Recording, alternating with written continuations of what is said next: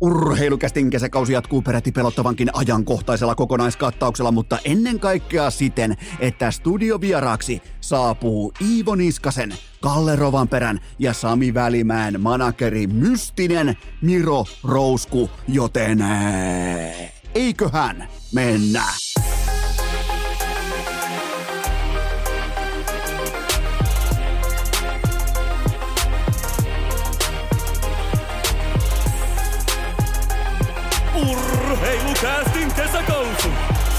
Salvoksen pihastudiossa Eno Esko, tuottaja Kope ja konttaava pikkukaavetti.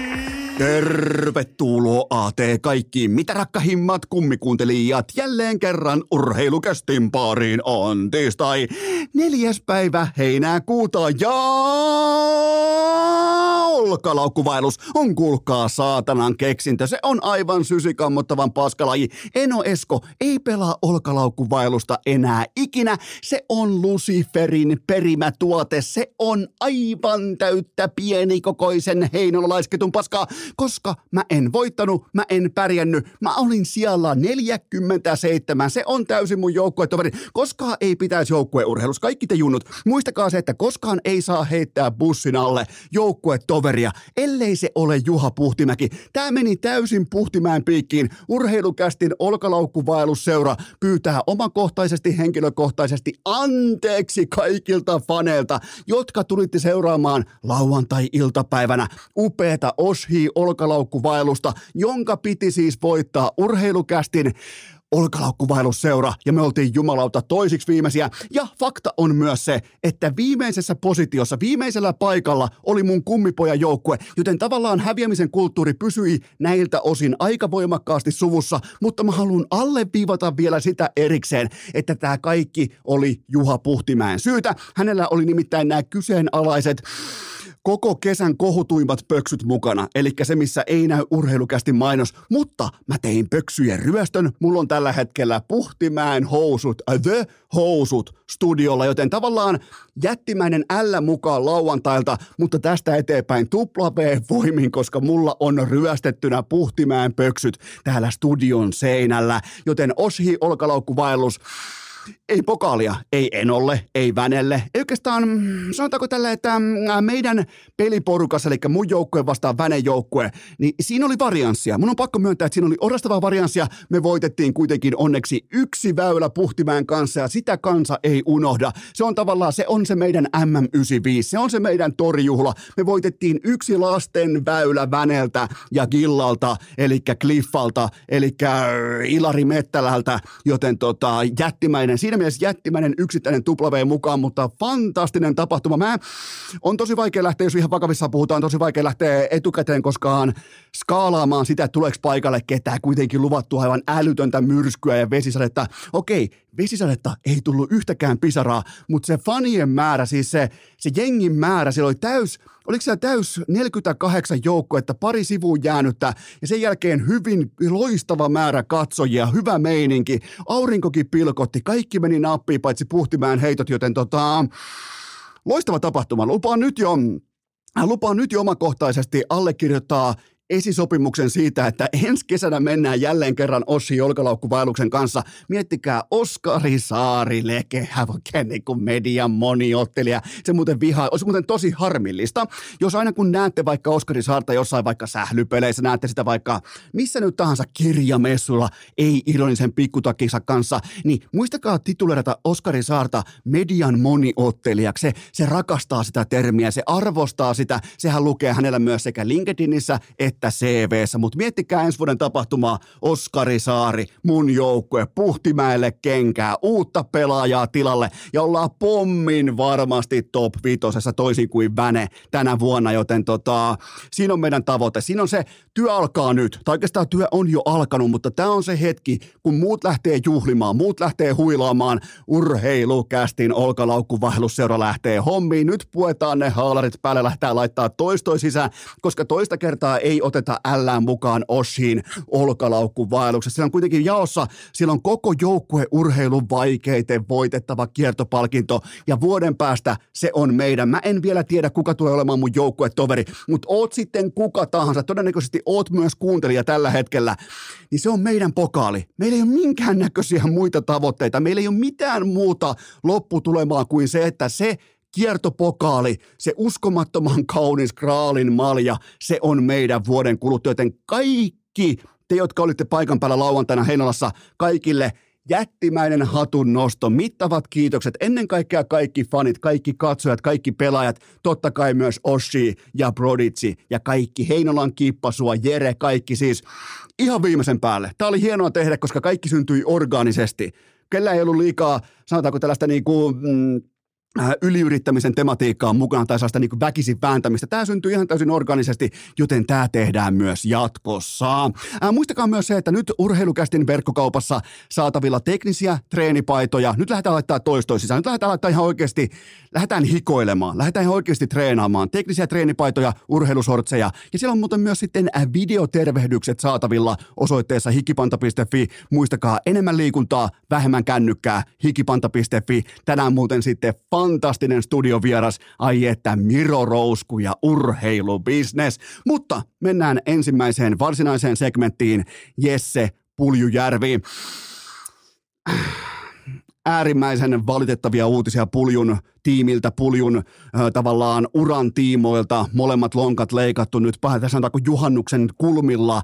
Ehkä vähän yllättäväkin aikataulu, yllättävä toimenpide, yllättävä siis – kun kaveri vaikuttaa kaukalossa terveeltä kuin pukki ja yhtäkkiä tulee tällä Chris, Chris Johnston, eli alkuperäinen kanadalaistoimittaja, raportoi Twitterissä, että Jesse Puljärven ei yhtä vaan molemmat lonkat on leikattu, niin se oli pakko myöntää, että se oli siis, se oli sokki, se oli märkä rätti, siis se oli jotain, mitä kukaan ei varmasti tässä kohdin odottanut, joten tota, puhutaan tästä aiheesta, koska tässä on mun mielestä monta eri käsittelykulmaa liittyen tähän kyseiseen, ää, kyseiseen asiaan. Eli ensin orastavaa aikajanaa pinoon ja tässä siterataan Ylen Tommi Seppälän uutista, jossa siis käsitellään läpi tämä Jesse Puljärven tapaus. Kummatkin lonkat putsattu jo vuonna 2019 ja nyt juhannuksen aikaan Puljun kummatkin lonkat leikattiin oikein kunnon operaatiossa. Ei siis mitään tähystelyä, ei mitään puhdistelua, ei mitään siveltämistä, vaan ihan kunnolla mennään sinne ytimeen saakka, joten jokainen ymmärtää, miten jättimäisistä panoksista puhutaan, kun äh, leikattavan kohteen ammatti on huippuurheilu, joten tämä ei, ole, tämä ei todellakaan, tämä ei ole mitään kevytkenkäistä lastenleikkiä, vaan tämä on todella, todella merkittävä tuplaoperaatio. Ja tätä mä en ymmärrä yhtään. Carolina Hurricanesin kausi päättyi 25. toukokuuta. Kaikki vielä muistaa, miten se päättyi. Miten pulju ei ollut kirurgin puukon alla noin kaksi minuuttia Matthew Katsakin voittomaali, ma, ma, voittomaalin jälkeen? Mi, mi, mihin tämä kuukaus hassattiin? Mi, mi, mitä tämä kuukaus tehtiin, jotta todettiin, että kyllä juhannuksen tiimoilla, juhannuksen aikaikkunassa on sopivaa leikata huippuurheilijan, NHL-pelaajan, kolme miljoonaa tienaavan pelaajan molemmat lonkat?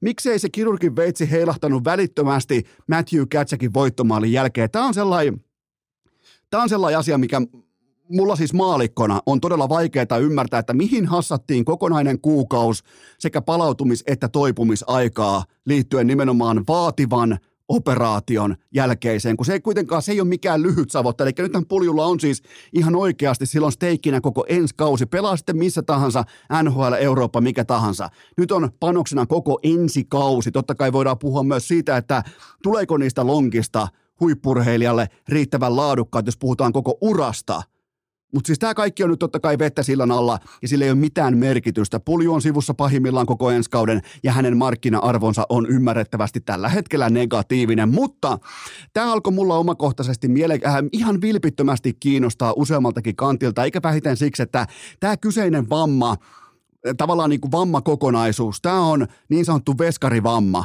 Tämä on, kun sä oot perhosessa, perhostorjunta-asennossa, oot vaikka 15 vuotta sun elämästä tai 10 vuotta, painat samassa asennossa, sä painat varmaan itse vielä jonkun ehkä 95 kiloa, 90 kiloa ja sun lonkat, polvet, nilkat on ihan järkyttävän paineen alla koko ajan. Joten veskareiden tiimoilta tämä ei ole mikään sokki uutinen, että mennään puhdistamaan lonkkia tai mennään leikkaamaan lonkkia, mutta että laita hyökkääjä Jesse Puljärvi 25 vuotta ikää vasta joutuu tämmöiseen ikämiesten operaatioon tai sitten veskarioperaatio, joten tämä alkoi mua kiinnostaa. Mulla oli pakko soittaa muutamia puheluita, joten mä lähdin myös ihan selvittämään asiaa arjen kautta, että mistä voisi olla kyse. Ja sieltähän se äärimmäisen valitettava toteamus möllötti, niin kuin se valitettava tosiasia möllötti siellä nurkassa. Siihen piti vaan osoittaa sormella, että okei, tossa toi nyt on toi asia.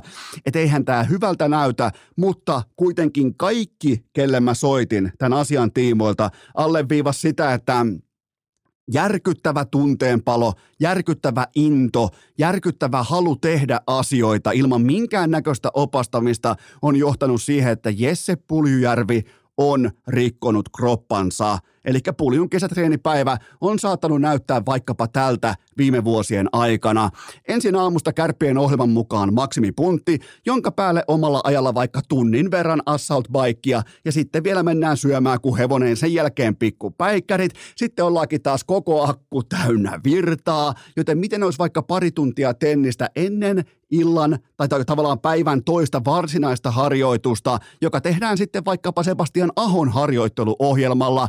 Illalla voikin käydä sitten maastopyöräilemässä ja sen jälkeen vielä siihen päälle kruunuksi tuntipaadelia. Joten tota, ja tämä kaikki, se mikä puljussa on hienoa, sekä jäällä että sen ulkopuolella, sehän, sehän ei koskaan, niin kuin me tiedetään minkälainen jääkiekkoille hän on, hän ei koskaan jätä kiveäkään kääntämättä – hän ei koskaan jätä mitään puolitiehän. Hän ei koskaan löydä itseään asemasta jääkiekkokaukalossa, missä hän ei antaisi kaikkea. Niin Puljärvessä kesäharjoittelussa, kaikessa tässä intoilussa, kaikessa tässä luontaisessa vilpittömässä lapsen innossa, tässä pätee sama kaava, tehdään satalasissa. Aina mennään täysillä, aina nahka takana, on sitten kärpän nahka tai mikä muu tahansa nahka, niin aina mennään täysiä.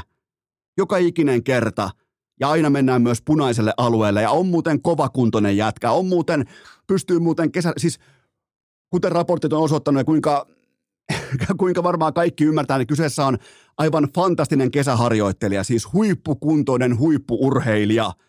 Ei voi sanoa huippupelaaja, mutta huippukuntoinen huippuurheilija. Joten tästä on kyse.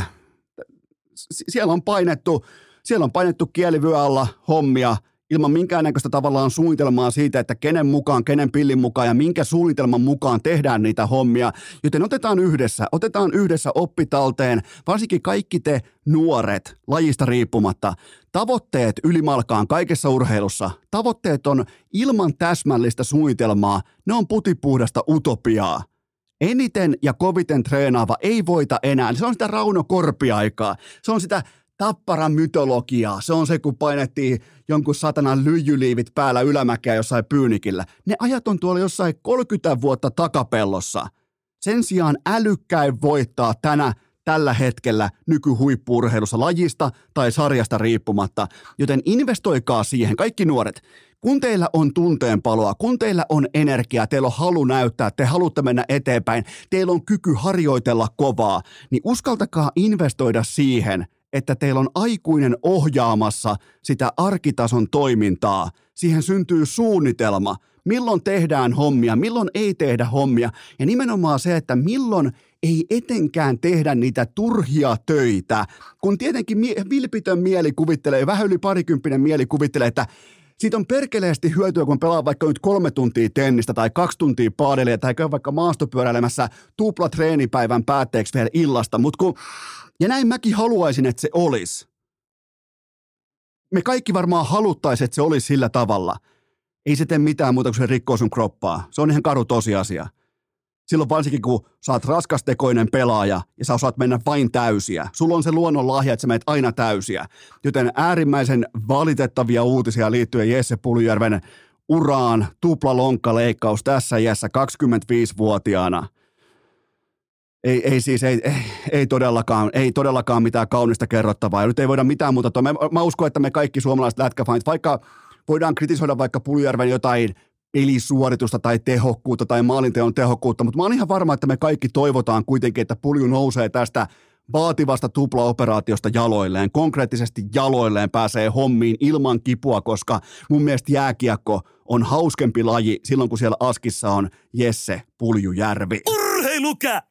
Kä, kä, kä, kä, käst. Hei. Tähän välikköön mä suorastaan vaadin erityistarkkuutta kaikilta kummikuuntelijoilta, etenkin Laheessa, Kuopiossa, Hämeenlinnassa, Porissa, Turussa ja koko Suomessa. Fakta on nimittäin se, että valokuitu on sekä tämän päivän että huomisen sana, eikä tää ole mikään debatti. Langattomat verkot, ne ei kanna tätä kaikkea kuormaa tulevaisuudessa. Tämä on maksettua kaupallista verbaliikkaa ja sen tarjoaa Global Connect. Joten nyt kun tulee valokuitutarjoukseen, sullekin sinne himaa, niin pidä huolta, että sä valitset Global Connectin, nimittäin Global Connect on Pohjois-Euroopan johtava teknologian ja tietoliikenteen tarjoaja. Niillä on yli 20 vuoden kokemus tietoliikennekuitujen käyttöönotosta ja ylläpidosta. Niin mitä mä muuten veikkaatte? Jos on yli 20 vuoden kokemus, niin onko se parempi kuin jollain vaikka 20 päivän kokemus? Mä otan hyvin mielellään sen, on se 20 vuoden kokemus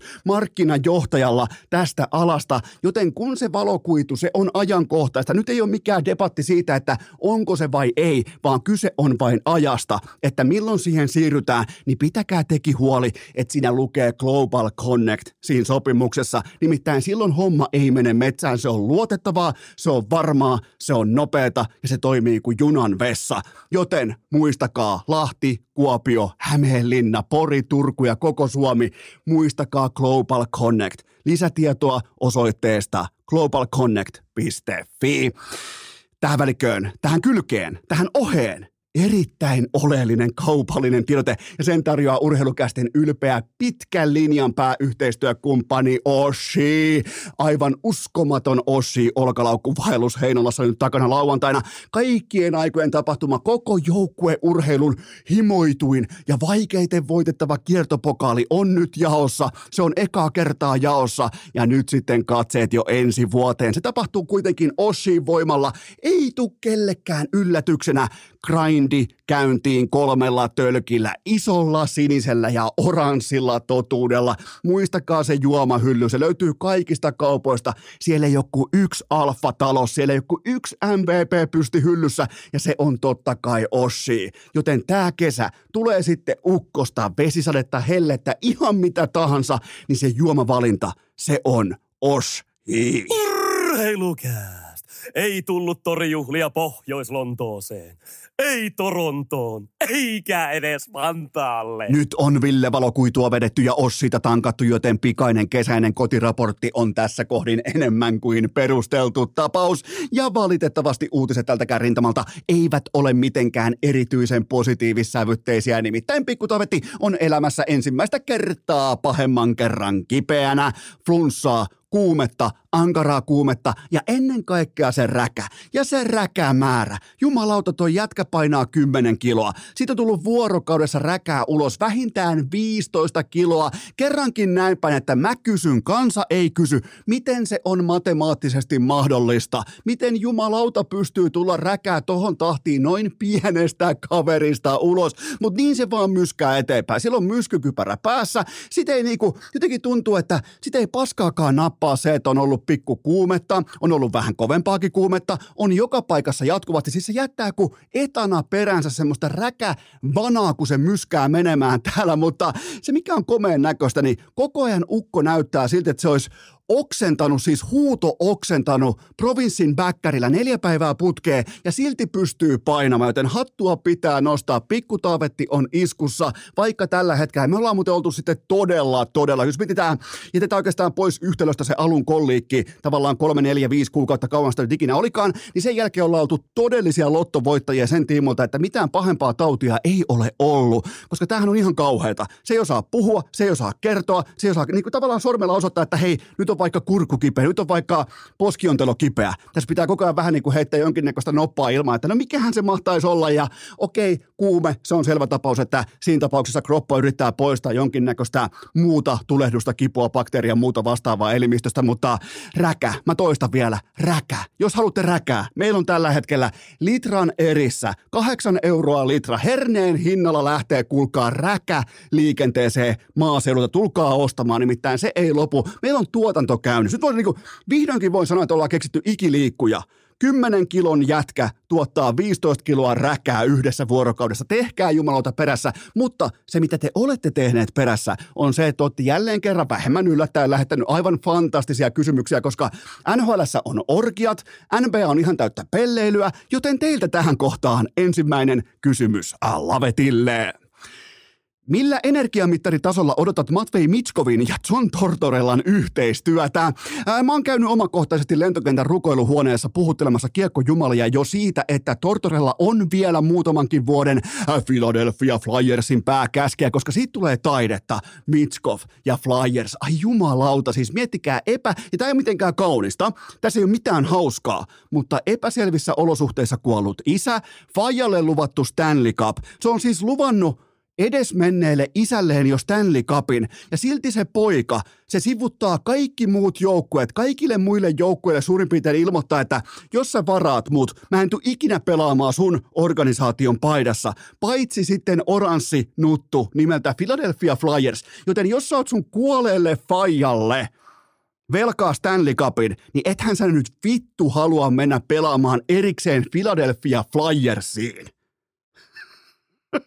ja sitten kaikki tämä uho vielä, että kun minä vapaudun sopimuksestani SKAn kanssa, niin kuinka silloin alkaa voittaminen, ja voittaminen alkaa sillä sekunnilla, kun minä saavun sisään, niin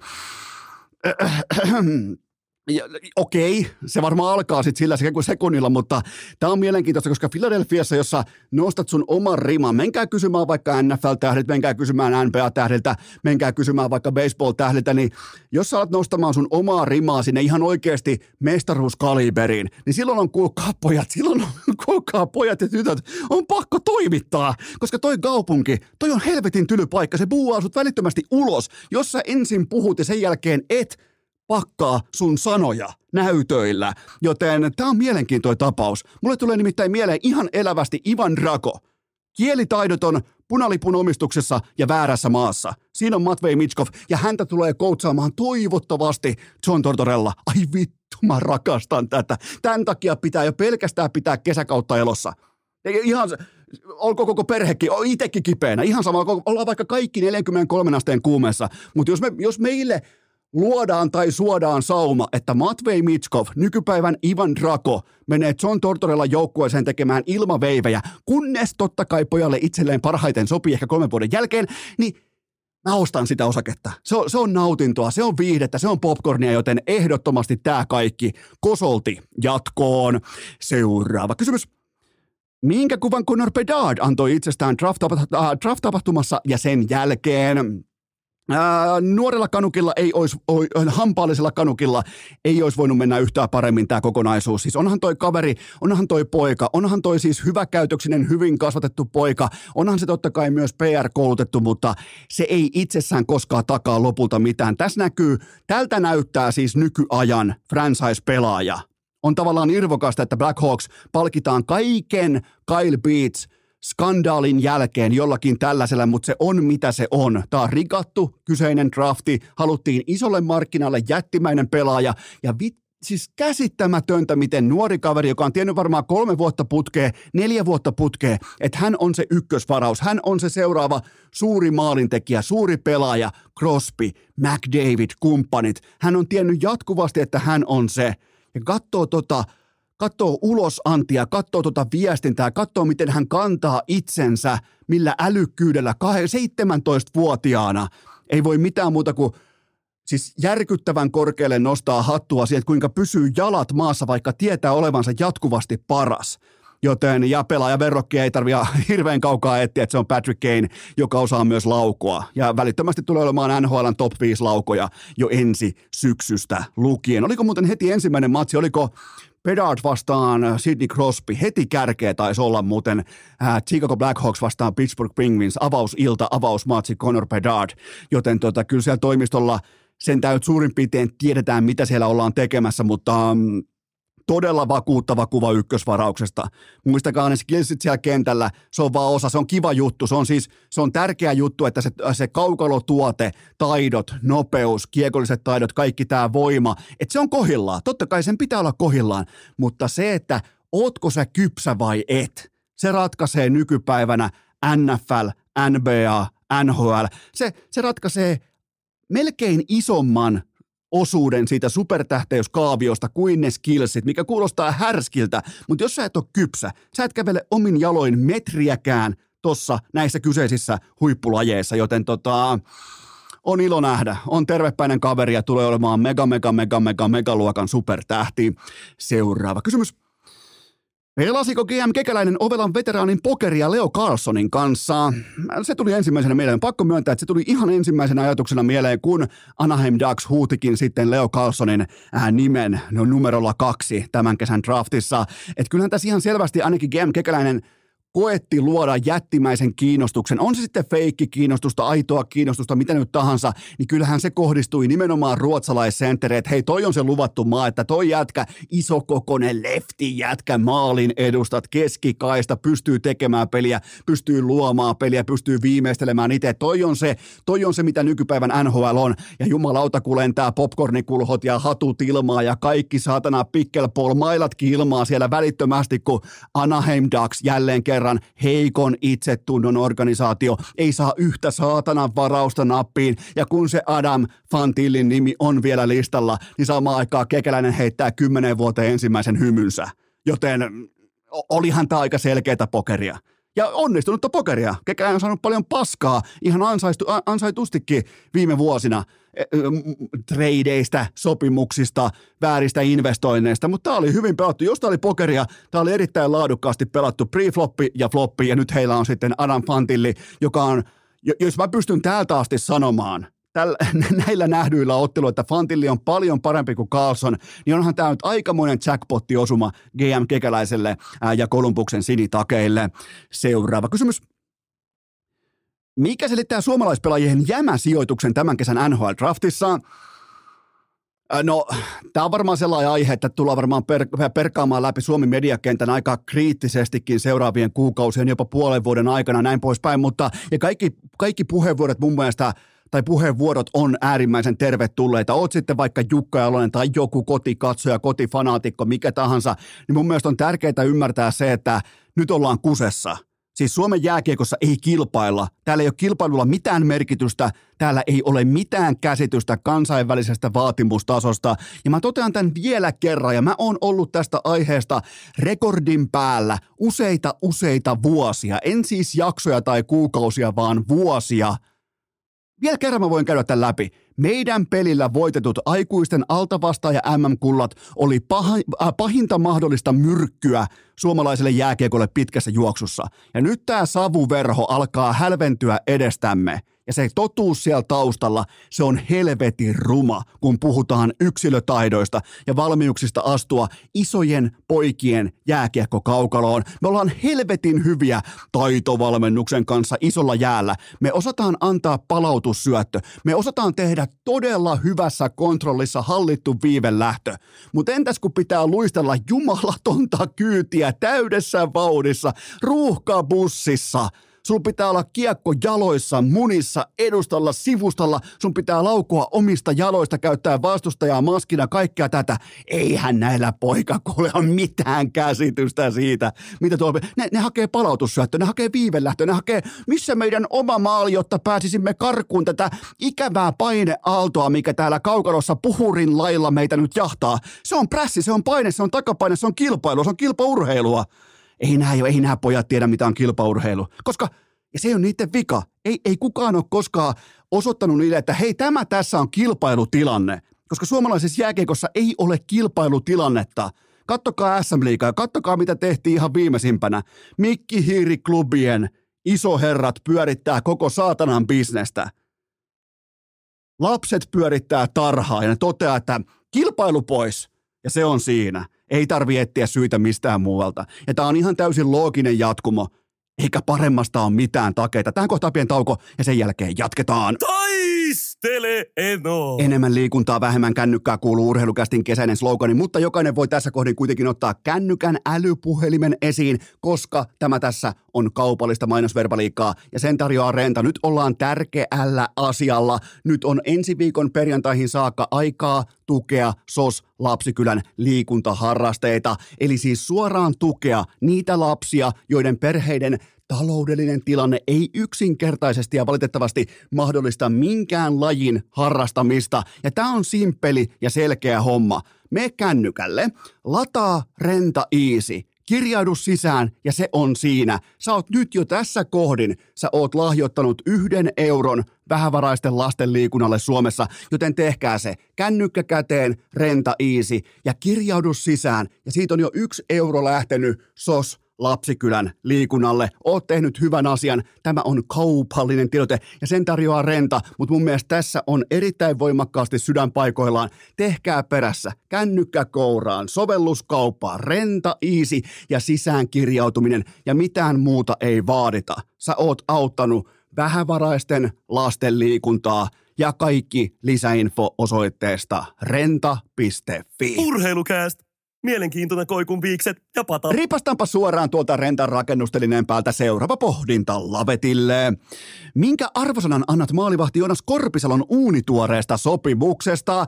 No totta kai kärkeen numeroita 5 vuotta, 20 megaa, eli cap hitti per sesonki on 4 miljoonaa dollaria. Ja sä voit olla ihan mitä mieltä sä haluat vaikka NHL-diileistä, veskarihinnoista, mistä tahansa. Voit olla kotisohva GM, ihan kuka tahansa, niin tää on Joonas Korpisalon tiimoilta. Tämä on se kultainen tiketti, tämä on se lottovoitto, tämä on se jopa niin kuin platinajoutsen, joka lentää pitkin kaunista horisonttitaivasta, koska tämän paremmin tämä kyseinen sopimusneuvottelu rahallisesti ei olisi voinut mennä missään olosuhteessa, koska kun lähdetään fakta kerrallaan purkamaan tätä narukerää oikeastaan halkipoikkipinoon, eli kokonaan auki, niin viimeiseen kolmeen vuoteen tämä saattaa olla negatiiviselta kuulostava uutinen, tai oikeastaan ää, ei ehkä edes teikki, ei ehkä edes statementti, ei ehkä edes analyysi, vaan hän on yksi heikoimmista NHL-maalivahdeista suurin piirtein viimeiseen kolmen vuoteen, ja silti 11 matsia Kingsissä, päälle kuusi verrattain nohevaa playoff-matsia Oilersia vastaan, lähinnä Drysaitelia ja McDavidia vastaan, ja se on siinä. Kultainen tiketti on käsissä, joten onnittelut siihen suuntaan. Heitetään pienet, koska Tämä on sitä taitoa. Tämä on taitoa olla nimenomaan oikea-aikaisesti oikeassa positiossa, jotta voi synnyttää itselleen erittäin voimakkaan neuvotteluvipuvarren, jolla pääsee ryöstämään aika heikon itsetunnon organisaation, kuten vaikkapa Ottava Senatorsi. Mistään muusta ei ole kyse. Ja tämä oli Korpisalon taholta, Korpisalon kannalta ihan absoluuttinen lottovoitto. Joten tota, ja puoli vuotta laitetaan kelloja taaksepäin vaikka seitsemän kuukautta, kukaan ei olisi maksanut Korpisalosta penniäkään. 11 peliä Kingsissä, kuusi playerimatsia ja ne muutti koko narratiivin. Ja näin se menee, näin sen pitääkin mennä ja näin se markkina joko ali- tai ylireagoi. Tällä hetkellä totta kai se ylireagoi voimakkaasti ja eihän tämä eihän tää kiinnostaisi meitä varttia pidempään, jos kyseessä ei olisi suomalaismaalivahti, joten näin se menee, näin se on aina mennyt. Ja se, mikä on huvittavinta NHL-kulttuurissa on se, että nämä gm pitää pestä ja nämä gm pitää työpaikkojaan. Tämä on siis ihan täyttä haulikkoammuntaa. Ne katsoo, että aha, 11 matsia. Ensin kolme kautta ihan sysivihkoon. Sen jälkeen 11 laatumatsia Kingsissä. Ja yhtäkkiä joku GM herää aamulla, jossa ei keskellä saatana Kanadaa ja ilmoittaa hampaattomana kanukkina, että toi on muuten meidän äijä. Toi on muuten, toi, toi tossa on meidän äijä. Kun mä oon seurannut NHL suurin piirtein saman verran kuin Ottava Senators on ollut olemassa, eli vuodesta 1992 saakka, niin mm, Mä en muista sellaista hetkeä, että ottava Senators, toi organisaatio, toi matalan itsetunnon organisaatio, olisi saanut ykkösveskari politiikkaansa jiiriin. Ja mä voin nyt sen verran myös, vaikka mulla olisi kuinka sinivalkoiset lasit päässä, niin myöskään tämä ei ole se oikea vastaus. Jos tämä on se oikea vastaus, niin kysymykset puolestaan on vääriä. Nyt maksettiin ensinnäkin aivan liian pitkää rahaa, ei välttämättä liian iso, mutta liian pitkää rahaa. Viisi vuotta commitmentti kaveri, joka ei ole viimeiseen kolmeen vuoteen pelannut kuin 11 laadukasta NHL-ottelua, joten siitä on kyse. Ja tästä tullaan taas tutulle pelikentälle. Vain neuvottelupositiolla on lopulta yhtään mitään merkitystä. Joten otetaan ihan faktat faktoina vielä loppuun. Korpisalo on viimeiseen kolmeen kauteen kenties koko NHLn heikoin vakituisesti pelava maalivahti. Ja hänelle maksettiin 20 miljoonaa dollaria guaranteed money melkein jopa fuck you rahaa tässä tilanteessa. Viisi vuotta, neljä megaa per sesonki. Mä voin luvata teille, vaikka mä haluaisin, mun mielestä on hieno kaveri, tää on tyylikäs kaveri, tää on tämä on upea jätkä, tekisi mieli kehua ja vittu nuolla tässä persettä ja vaikka mitä, mutta kun mä en voimaan nähnyt sen tason, mä en hurmaanut johonkin 11 matsia Kingsissä, tai että pystyy hidastamaan McDavidia ennen kaikkea Trisaitelia. Mä, mä en hurmaannut yksittäiseen kahden viikon, kolmen viikon tai parin kuukauden jakson, koska mä haluan nähdä otantaa, mä haluan nähdä näyttöjä, ja Korpisalon tapauksessa ne näytöt on pikemminkin ulkona NHLstä kuin voimakkaasti sisällä ykkösveskarin positiossa NHLssä. Viisi vuotta, 20 miljoonaa. Ja tämä on nimenomaan se syy, minkä takia ottava Senators ei tule koskaan olemaan yhtään mitään. Siellä tehdään matalan itsetunnon päätöksiä. Siellä ihastutaan seuraavaan kimaltavaan asiaan. Juossaan vittu vaahtosuussa kiinnittämään se itselleen.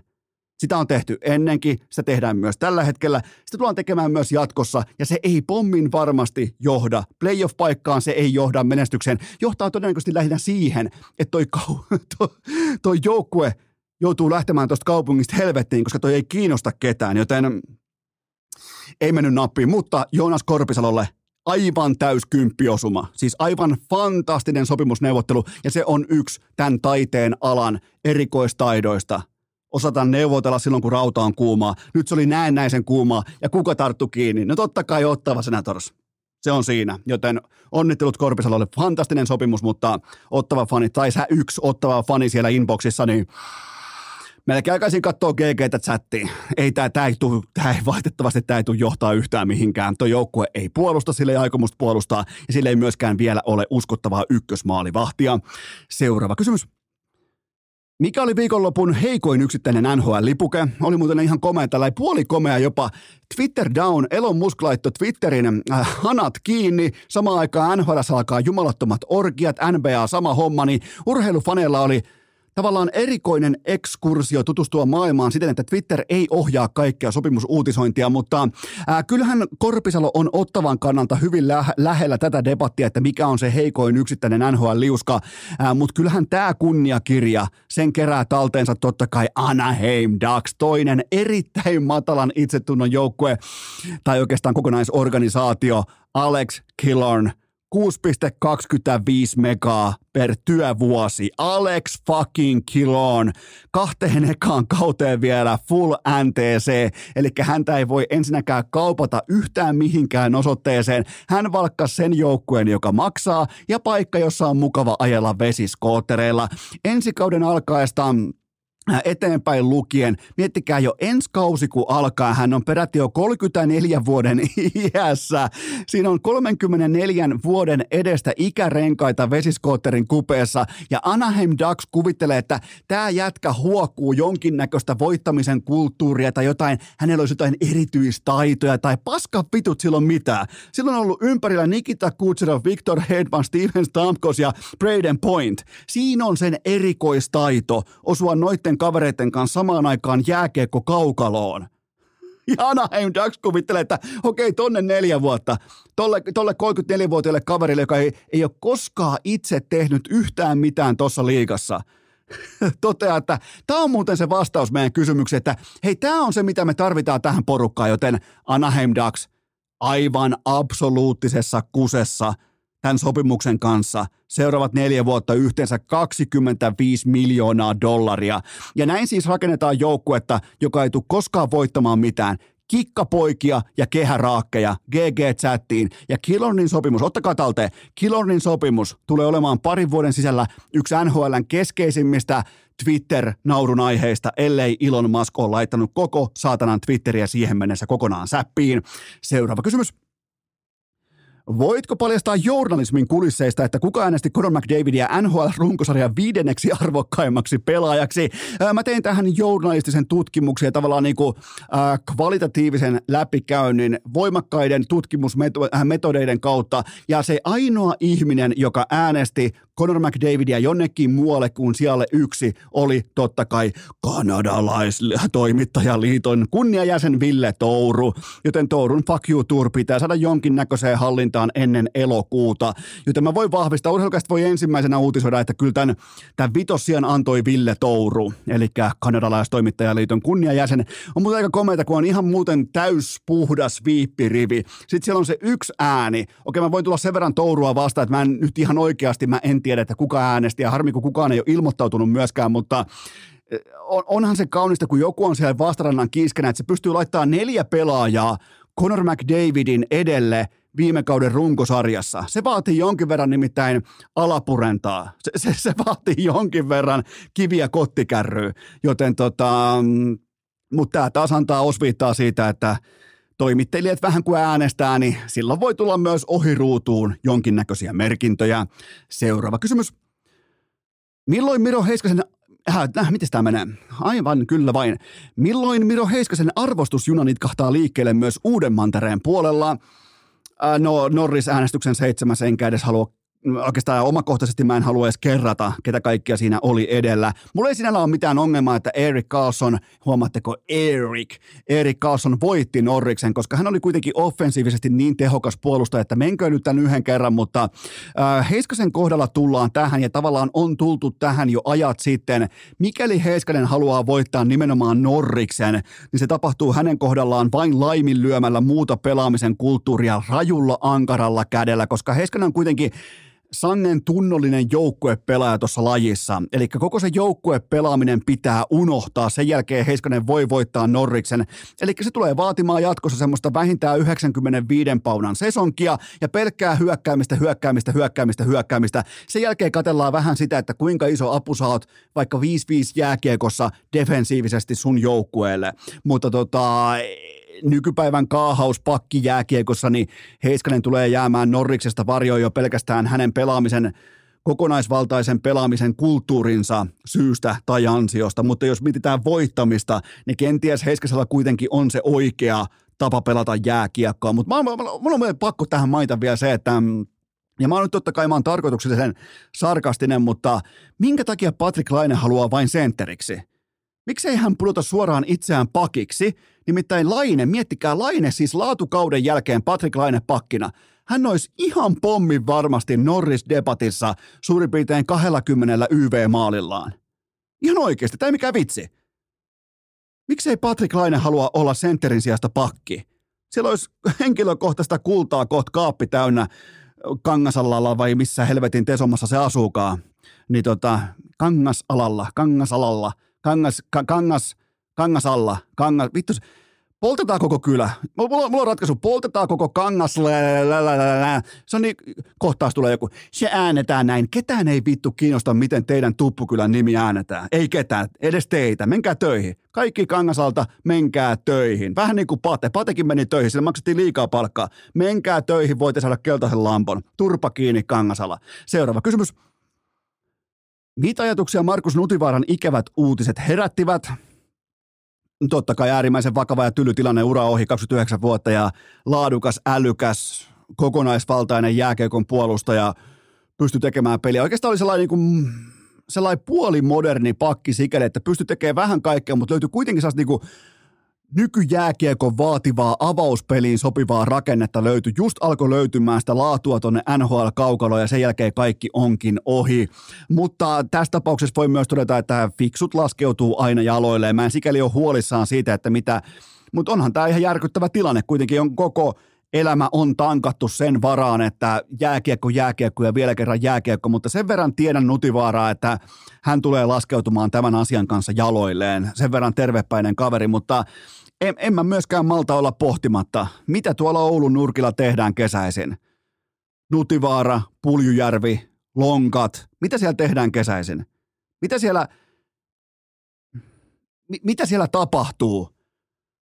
Jos on nyt jo kaksi lyhyen ajan sisällä, kaksi tällaista uutista tullut ulos, toinen toistaan vakavempana, joten tota, mitä tuolla Oulun nurkilla oikein tehdään kesäisin, se on se kysymys. Seuraava kysymys. Onko Pierre-Luc Dubois oikea mies johdattamaan LA Kingsin takaisin menestykseen? Mulla on teille vastakysymys suorastaan. Kenelle näistä maksaisit viimeisenä identtisen sopimuksen, eikä tismalleen samat numerot kaikilla? Roope Hintz, Miro Heiskanen vai Pierre-Luc Dubois? Koska kaikille tuli nyt lopulta myös enemmän tai vähemmän sama liuska. mun mielestä kaupan teossa on aina kyse, ja mulla siis viimeisenä tämä kyseinen sopimus lähtee Pierre-Luc Duboisille.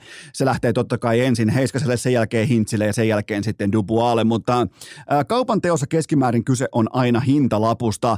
Mun mielestä Kings teki oikein jälkeen, kun se kurotti, siis mun mielestä asenne kurottamista kohtaan oli oikea, että hei nyt lähdetään tekemään työntöä, mutta tällä paketilla, tällä talenttipaketilla olisi pitänyt saada jotakin paljon, paljon, paljon, paljon parempaa ja varmempaa. Nyt sieltä saatiin laadukas perusjuhtamainen keskikaistan pelaaja, eikä yhtään mitään muuta. Saatiin oirehteleva, niin kuin tavallaan oikukas luonne, Kanadan ranskalainen, joka on ennenkin luovuttanut joukkuensa edessä pelaamisen, joten äh, todella ristiriitai kokonaisuus, koska Kings teki ihan oikein, kun lähti kurottamaan, mutta ne päätyy Pierre-Luc Duboisaan ja tarjoaa sille vielä sopimuksessakin koko maaseudun sen jälkeen, kun on maksanut koko vitun maatilan siinä treidissä. Joten tähän ei mennyt nappiin. Siis Winnipeg Jets, ne ryösti Kingsin tässä treidissä. Kings maksoi ailahtelevasta mielellä pelaajasta aivan liikaa huomispäivänsä pois. Mukana liikahti myös Rasmus Kupari, ikään kuin Jetsin suomalaispelaajien hautakivessä ei olisi ollut jo tarpeeksi nimiä. Nyt siinä tulee yksi lisää. Kotkan oma poika Rasmus Kupari. Kaikki tietää, Winnipeg Jets ja suomalaispelaaja, aivan pommin varma arkku. Seuraava kysymys. Onko se pelko ihan aiheellinen, että Saudi-Arabia siivoaa koko jalkapallomaailman kerman talteen seuraavien vuosien aikana? Ää, tuli muuten mielenkiintoinen. Tällä ei, mä, mä, puhuin viime jaksossa siitä, että miten erottuu vaikka miljoona erottuu miljardista ja näin poispäin, niin ää, Kajanin tilitaidon toimitusjohtaja laittoi oman tavallaan näkemyksensä pöytään tai oman mittatikkunsa pöytään siitä, että miten miljoona eroaa miljardista. Tämä on mielenkiintoinen pinkkavertaus. Ää, kun laittaa miljoona euroa sataisen seteleenä, siitä syntyy metrin korkea pino, mutta kun laittaa miljardi euroa sataisen seteleenä, se on yhtäkkiä kilo kilometrin korkea pino. Ja kun laittaa biljoona euroa, tämä on mun oma keksintö, kun laittaa biljoona euroa pinoon, sataisen seteleinä, niin ne setelit loppuu koko maapallolta kesken. Se on mahdoton tehtävä, joten tästä tullaan nimenomaan niin kuin miljoona urheilusta – miljardiurheiluun, sitä kautta myös biljoona urheiluun, koska kyseessä on Saudi-Arabian kuningas suku, joka on maailman rikkain, varakkain yksittäinen instanssi. Kaikki saatanan Applet ja Amazonit mukaan lukien, Teslat, kaikki, äh, Bill Gatesit ja Elon Muskit ja Jeff Bezosit ja muut yhteensä, joten tota, Ää, mennään itse asiaan. Mun mielestä nyt ei ole tässä kohdin, mulla ei ole mitään syytä olla takapenkki tiedottajana, koska tämä suunta oli nähtävillä jo ajat sitten. Mä puhuin teille jo varmaan useita vuosia, melkein jopa varmaan urheilulehti aikoina siitä, että ennen kaikkea tämä Gatarin, okei niin kauan se ei mennä, mutta eten, ennen kaikkea tämä Gatarin yhtäkkinen rakkaus urheilupesua kohtaan, se olisi pitänyt ottaa ihan vakavissaan välittömästi, koska ongelma ei ollut se, että ne lähti työntämään urheilupesukoneetta liikkeelle, vaan nimenomaan se, että ne sai välittömiä tuloksia. Niille rulattiin oitis, punainen matto eteen, että teitä on otettu, että te urheilun kulttuurin lähettilät, tulkaa tänne ja pelastakaa meidän valioliika, pelastakaa meidän tämä tai toi liika, ja nyt ollaan tässä, joten tota, mm, jalkapallo saa tismalleen sitä, mitä se on tilannut. Se on siis tätä, nyt on kenenkään turha itkeä tai lässyttää. Jalkapallo on tilannut nimenomaan tätä skenaariota eteensä, että Saudi-seikit tulee ja ne ostaa ihan kaiken lihan itselleen just silloin, kun vaan huvittaa ja just siihen hintaa, kun vaan huvittaa. Mutta kuvitelkaanpa itsenne tonne huipulle. Sä oot nyt jalkapalloilija, onneksi olkoon. Sä saat yhtäkkiä parista kaudesta vaikkapa yhteensä sen – 400 miljoonaa euroa kahdesta kaudesta, 400 miljoonaa euroa, joten lähdet sen jälkeen louhimaan vaikkapa 20 miljoonaa per sesonki takaisin johonkin La Ligaan. On rehellinen, lähetkö? Lähetkö sä sen jälkeen, kun sä oot vaikka high stakes pokerin pelaaja, lähet sä pelaamaan mikroturnauksia? Et, et sä lähe.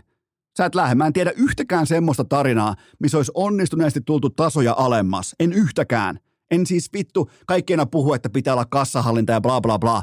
Kukaan ei pysty tulemaan pois niistä adrenaliiniryöpyistä, sieltä testosonni kaukalosta, mitä High Pokeri tarjoaa. Kukaan ei tule mitään mikropöytiä pelaamaan sen jälkeen. Joten tämä on ihan sama tilanne. Tämä vääristää markkinan, pelaajien pääkopat, agenttien pääkopat aivan täysin tohjoksi tämä markkina-asetelma, että tuolla on yhtäkkiä taho, joka maksaa samasta duunista kymmenen kertaa väkevämpää palkkaa ja jalkapallo jälleen kerran. Vielä kerran muistilappu siitä. Ihan itse tilattu positio. aivan täysin. Persettä tarjottiin silloin, kun löytyi ekaa kertaa Katarilta. Katarilaisseikin löytyi kullilahkeesta. Ne saa jauhaa siihen perseeseen niin kauan kuin ne halus. Ja yhtäkkiä kun tulee Saudit paikalle, on vielä niin vitun paljon enemmän rahaa ja isompi kulli. Ja nyt ollaan tässä. Ja jalkapallo ihmettelee ihan vakavissa, mi- mi- mi- miten tämä on mahdollista, että et eihän, näin tässä, eihän, eihän, eihän tässä näin pitänyt käydä. jalkapallo teki tämän ihan itse. Ja tämä tulee, tämä tulee vääristämään markkinan niin, tämä tulee siis oikeasti, tämä tulee rullaamaan, tämä tulee tuhoamaan jalkapalloa ytimestä alkaen erittäin merkittävällä tavalla. Tämä tulee tuhoamaan markkinarakenteen, joka lähti jo ennen tätäkin niin voimakkaasti laukalle, että edes se entinen aika ei ole pelastettavissa. Onneksi olkoon jalkapallo. Seuraava kysymys. Mikä olisi Lauri Markkasen arvo, va- katos vaan, tämä on hyvä kysymys. Mikä olisi Lauri Markkasen vapaa, hm, mä en osaa puhua enää, onko jännittää? Tämä muuten Ukkonen iskee samalla myös, se myös jossain määrin täällä Salvos Hirsistudioita heiluttaa, mutta otetaan vielä kertailla ihan rauhassa, kun lajin vaihtokin. Mikä olisi Lauri Markkasen arvo vapaassa NBA-markkinassa juuri nyt? Markkasella on siis, nyt, nyt ei missään nimessä olla UFA-markkinassa, vaan Markkasella on vielä kaksi vuotta liuskaansa jäljellä, siis todella kovaa, todella kovassa paikassa ilman näyttöjä neuvoteltu liuska, todella, todella kova lipuke, jonka hän sai silloin pari vuotta sitten, mutta ää, tätä voimassa olevaa sopimusta on siis jäljellä vielä ää, ensin 17 megaa ja sen jälkeen 18 megaa per sesonki, eli nyt ihan vaikka nyt tullaan puhumaan totta kai jättimäistä summista, kun mennään eteenpäin, mutta ei tämä nyt ihan vihkoon mennyt tämä niin sanotusti CV-ttömän Markkasen neuvottelusessio tuossa tota, pari vuotta sitten, mutta – leikitellään. Tämä urheilussa on aina mukava leikitellä, vähän spekuloida ja käydä läpi semmoisia niin hypoteettisia äh, tulokulmia, mutta mietitään, että Lauri Markkanen olisi rajoittamaton vapaa-agentti juuri nyt. Mä kävin läpi tämänhetkistä markkina-arvoa ja sopimusrakenteita ja sitä, että mitä saa vastaavat pelaat, miten ne saa suurin piirtein tällä hetkellä, niin Lauri Markkasen diili olisi viisi vuotta ja – 190 miljoonaa dollaria yhteensä, eli 38 miljoonaa per sesonki vähintään. Huom, vähintään. Jos löytyy kilpailupositio, jos löytyy ylitarjontaa, jos käy tällä Joonas Korpisalo-tyyppinen tilanne, niin se voi olla 42 miljoonaa vuodessa. Se voi olla jotakin vastaavaa, mutta tämä on se vähintään. Nimenomaan 5 vuotta ja 190 miljoonaa dollaria – rajoittamattomana vapaana agenttina Lauri Markkanen just nyt, just tällä hetkellä näillä näytöillä, tällä CVllä, tällä pistekeskiarvolla, näillä titteleillä, nimenomaan kun puhutaan All-Star-kutsuista, avausviisikoista, kaikesta tästä. Joten mm, siinä se on. Hyvä kysymys. Erittäin hyvä kysymys ja tuossa menee arvo. Joten kahden vuoden päästä, kun Markkanen istuu, jos pelaa edes samaan hehtaariin kuin viime kausi, niin silloin tullaan tekemään jopa tälleen niin kuin, silloin, silloin on ekaa kertaa uhattuna ikinä Kimi Räikkösen diili Ferrarilla – kun puhutaan kaikkien aikojen arvokkaimmasta suomalaisurheilijan sopimuksesta. Silloin on Räikkönen ekaa kertaa uhattuna, todennäköisesti myös vikaa kertaa uhattuna, mutta tota, oikein mielenkiintoinen spekulaatio. Seuraava kysymys. Onko tilanne nyt se, että Suomi menestyy paremmin yleisurheilun timanttiliikassa kuin jääkiekon MM-tasolla? Kaikki kunnia Vilma Murrolle ja Viivi Lehkoiselle Äh, kirkkaiden valojen suorittamisesta. Jotenkin tuntuu, että tämä kaksikko yltää parhaaseensa kovimman kilpailun keskellä. Silloin kun ne tietää, että on painetta, on yleisöä, on, on palkintorahaa, on sponssituloja, on kaikkea, iso jako on käynnissä, niin nimenomaan Murto ja Lehikonen tuntuu siltä, että ne pystyy lyömään koko ajan parempaa ja parempaa pöytään tosi paikassa, eikä missään saatana Vaalan urheilukentän kesäkarnevaaleilla.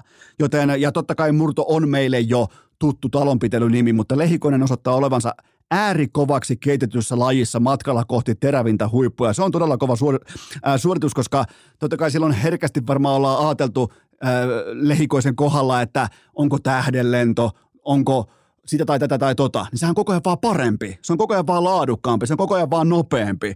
Ja siellä ei ihan muutama nimi, jotka on vielä toistaiseksi nope, nopeampia kuin kaksi tai kolme. Ja toi on oikeasti, ja toi on kovaksi keitetty laji. Toi, toi, on niinku, toi, on, toi ei ole mitään keihänheittoa, toi on oikeasti laajan massan kovaksi keitetty laji, kun puhutaan ää, 400 metrin aidoista, joten tota, tämä on kova suoritus, helvetin kova suoritus ja mielenkiintoisia nimiä ja upeita urheilijoita ja fiksuja mikrofonissa.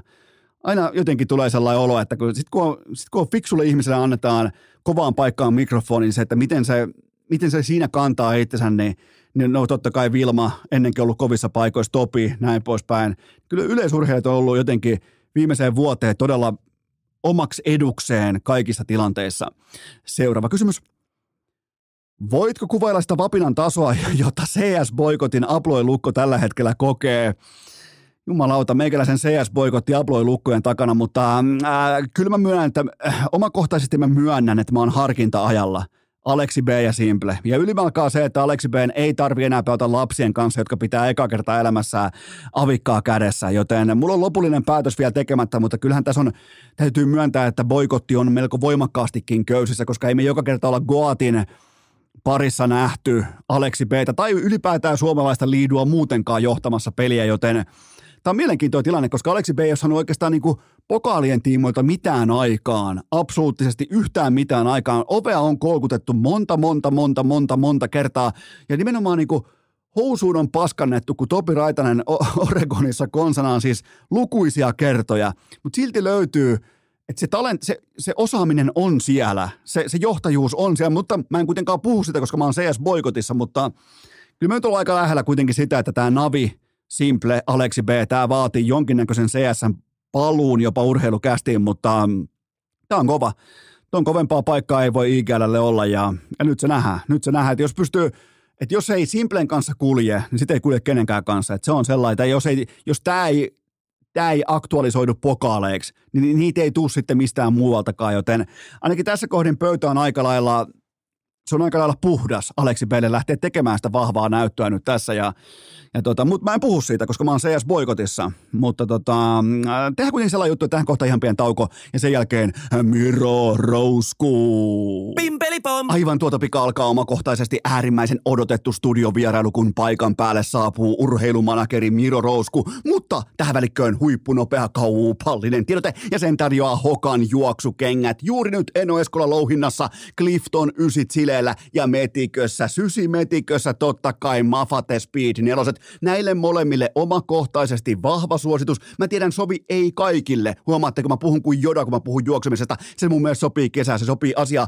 mutta ottakaa testiin Hokan juoksukengät. Jos on polvivaivoja, jos on nilkkavaivoja, jos on juoksemisen kanssa vaivoja ja ootte päättänyt, että minä en enää juokse, niin kokeile Hokaa. Anna Hokalle sauma, anna Hokalle sotti. Mä annoin ja se kantoi mut melkein luvattuun maahan, joten eihän musta mitään pitkän matkan olympiavoittajaa tullut, mutta tuli ainakin semmoinen juoksia, että voi nauttia siitä ainakin ohuesti, joten ottakaa testi ja huomatkaa myös uudet värivalikoimat, todella upeita kokonaisuuksia, lisätietoa lähimmästä urheiluvälinekaupasta tai osoitteesta hoka.com. Muistakaa, Eno Esko juoksee Hokalla. Ota säkin testiin hoka.com ja nyt ääneen huippumielenkiintoinen studiovieras urheilumanakeri Miro Rousku. Hyttysten ininää. Kläborotan vikinää. Puhjennut kottikärryrengas ja kuulokkeessa urheilukääs. On aika toivottaa tervetulleeksi urheilukästin seuraava vieras, joka tunnistetaan tässä podcastissa erityisesti siitä, että kun hänelle tulee uusi asiakas, kuten vaikka Iivo Niskanen, Kalle Rovanperä ja Sami Välimäki, niin kaikille leikataan jossakin vaiheessa mullet. Miro Rousku, tervetuloa urheilukästiin. Kiitos paljon Esko. Onko sun sakset mukana? Ei, ei ole nyt, mutta tota, katsotaan. Mulla alkaa olla mulle itselläkin siinä kondiksessa, että pitäisi vähän sivuja vetää lyhyeksi. Ja Kalle tuossa lupas, lupas Samille, kun oli ite, itsellensä mulle leikannut, että hän, hän voisi parturoida vielä Sami, että Samilla on tällä hetkellä aika komea, komea leijonanharja. Itse asiassa Samilla on eniten ehkä potentiaalia. Se on ehkä aliarvostetuin, koska kaikki fokus on totta kai tällä hetkellä Kallessa ja Iivossa, mutta Samillahan on sellainen, niin kuin, sellainen niin kuin, jopa niin kuin hyperleijonan harja kasvamassa täysin salaa siellä golflippiksen alla, joten mä sanoisin melkein, että ranking on muutettavissa vielä. Nythän, kumpi sulla on muuten kärjessä, Kalle vai Iivo? Mä tiedän, se, kanssa. Sä, sä, joudut tällä hetkellä vähän niin kuin valitsemaan omista lapsistasi, mutta kumpi on, Kalle vai Iivo? Kummalla on hienompi mulletti? No Iivolla oli, Iivolla oli ja siis mediajutuista, niin se kauppalehde, kauppalehden artikkeli Iivon mulletista, niin lämmitti kyllä mun pientä mustaa sydäntä tosi paljon, että miten siinä kuvaltiin, että että ei, Iivon mulletti ei enää tule räystääksi, vaan, vaan laskeutuu hienosti. Niin, tota, mutta tässä on kyllä sellainen, että Iivolle terveisiä, niin tota, meillä oli tuossa yhdet, yhdet kalsarikuvaukset ja Iivo oli käynyt siistiytymässä ennen sitä ja, ja siellä oli valitettavasti ta- äh, takatukkaankin koskettu, vaikka sitä piti vaan siistiä, että siitä oli lähtenyt melkein semmoinen 10 senttiä pois, että kyllä äh, mä yhdyn suhun siinä mielessä, että kyllä Samilla on helposti toi rankingin kärki on, otettava. On, sen on. Verran, ja, sen ja, Kall- ja Kallen kikkara, Erittäin. Mun mielestä niin Kallen kikkara tekee tähän ihan oman vivahteensa vielä mukaan tähän keskusteluun. Kyllä, kyllä. Kallella, Kallella on vielä se pieni kihara siinä, että vähän vielä saadaan senttejä siihen, niin kyllä siinä on, kyllä siinä on paljon potentiaalia. Mitä sä oot muuten mieltä tuosta noin niin kuin managerina, että Iivo selittelee jollain kalsarikuvauksilla? Mä tiedän, että kotoa on tullut käsky jälleen kerran, että hei, nyt se tukka kuntoon. No mutta näinhän se ka- meille kaikille tulee, että pick your fights, eikö niin? näin, näin se on. Elikkä, ja tässä muuten tässä podcastissa voisi, ei tarvitse käyttää vain termiä kalsarikuvaukset, vaan nimenomaan mähösen kuvaukset. Onko se muuten tulossa pienkullisille ollenkaan niitä kalsareita? Ihan kaverin puolesta kysy. Ka- kaverin puolesta kysy. Siellä, siellä on ihan tota, niin kuin, no ei nyt ihan vauvasta, mutta aika pienestä taaperosta, että ehkä sieltä superjunullekin löytyy aina kymppiäksällä asti, että eiköhän sieltä löydetä ma, tota, sopi, sopiva malli sullekin. Mutta se oli kyllä ihan komea, koska Iivo on ollut ennenkin niissä kalsareissa, vaikkapa somessa tai muuta. Sillä, se on ylimalkaan, kun sä oot hiihtäjä, sä oot huippuhiihtäjä, niin sä et käytä paitaa. Se on muuten mielenkiintoista näissä äijissä, niin tota, hiihtohan on niille erilainen tekosyy näyttäytyä ilman paitaa eri paikoissa. Ootko huomannut?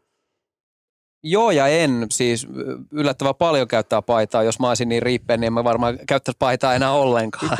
Kesät, talve, talvet yläpelti paljon. Mutta niiden kesäharjoitteluhan on sitä, että kuka ottaa aikana paidan pois. Ja sen jälkeen juossaan vuokatin harjalle ja, ja sitten otetaan somekuvia. niin, niin, niin, se saattaa olla, mutta norjalaisilla on ehkä paljon ollut sitä. Iivo, Iivokin on tämmöisen vähän samanlaisella aika vaaleella hipiällä kuin itsekin, niin, niin varmaan siinä pitää vähän myöskin varoa sitä, että, että ei ihan tuolla auringossa kärise, kun käy leipomassa jonkun sata kilsaa rullasuuksilla tuolla keskikesällä. Niin.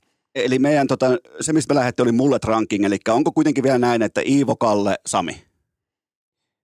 Mullet rankingissa joo, mutta, mutta, mutta Sami on bubbling under, että, että jos, se, jos se Kalle haasteeseen suostuu ja antaa Kalle leikata sille mulletin, niin kyllä siinä mennään ohituskaistaa kärkeä suoraan. Ja siellä on hyviä juttuja tapahtuu, siellä on tota, Samin kädillä Väinöllä on jo, on jo niin kuin sivut vedetty pois, että, että kyllä, se, kyllä se ehkä sieltä on tulossa. Katsotaan. Otetaan tähän kärkeen tällä Tommi Niemelä. Tiedätkö muuten päävalmentaja Tommi Niemelä Lahden pelikanssa? Erittäin siis fiksu ja filmaattinen ja älykäs nuori coachi. Niin otan tällaisen Tommi Niemelä tutustumismetodin käyttöön. Eli mä kerron ensin, että äh, mä oon Esko, mä oon 39-vuotias perheen isä keskeltä peltoa. Niin kuka sä oot? Mä nimittäin, mä oon kerran sun kanssa tätä ennen puhunut livenä.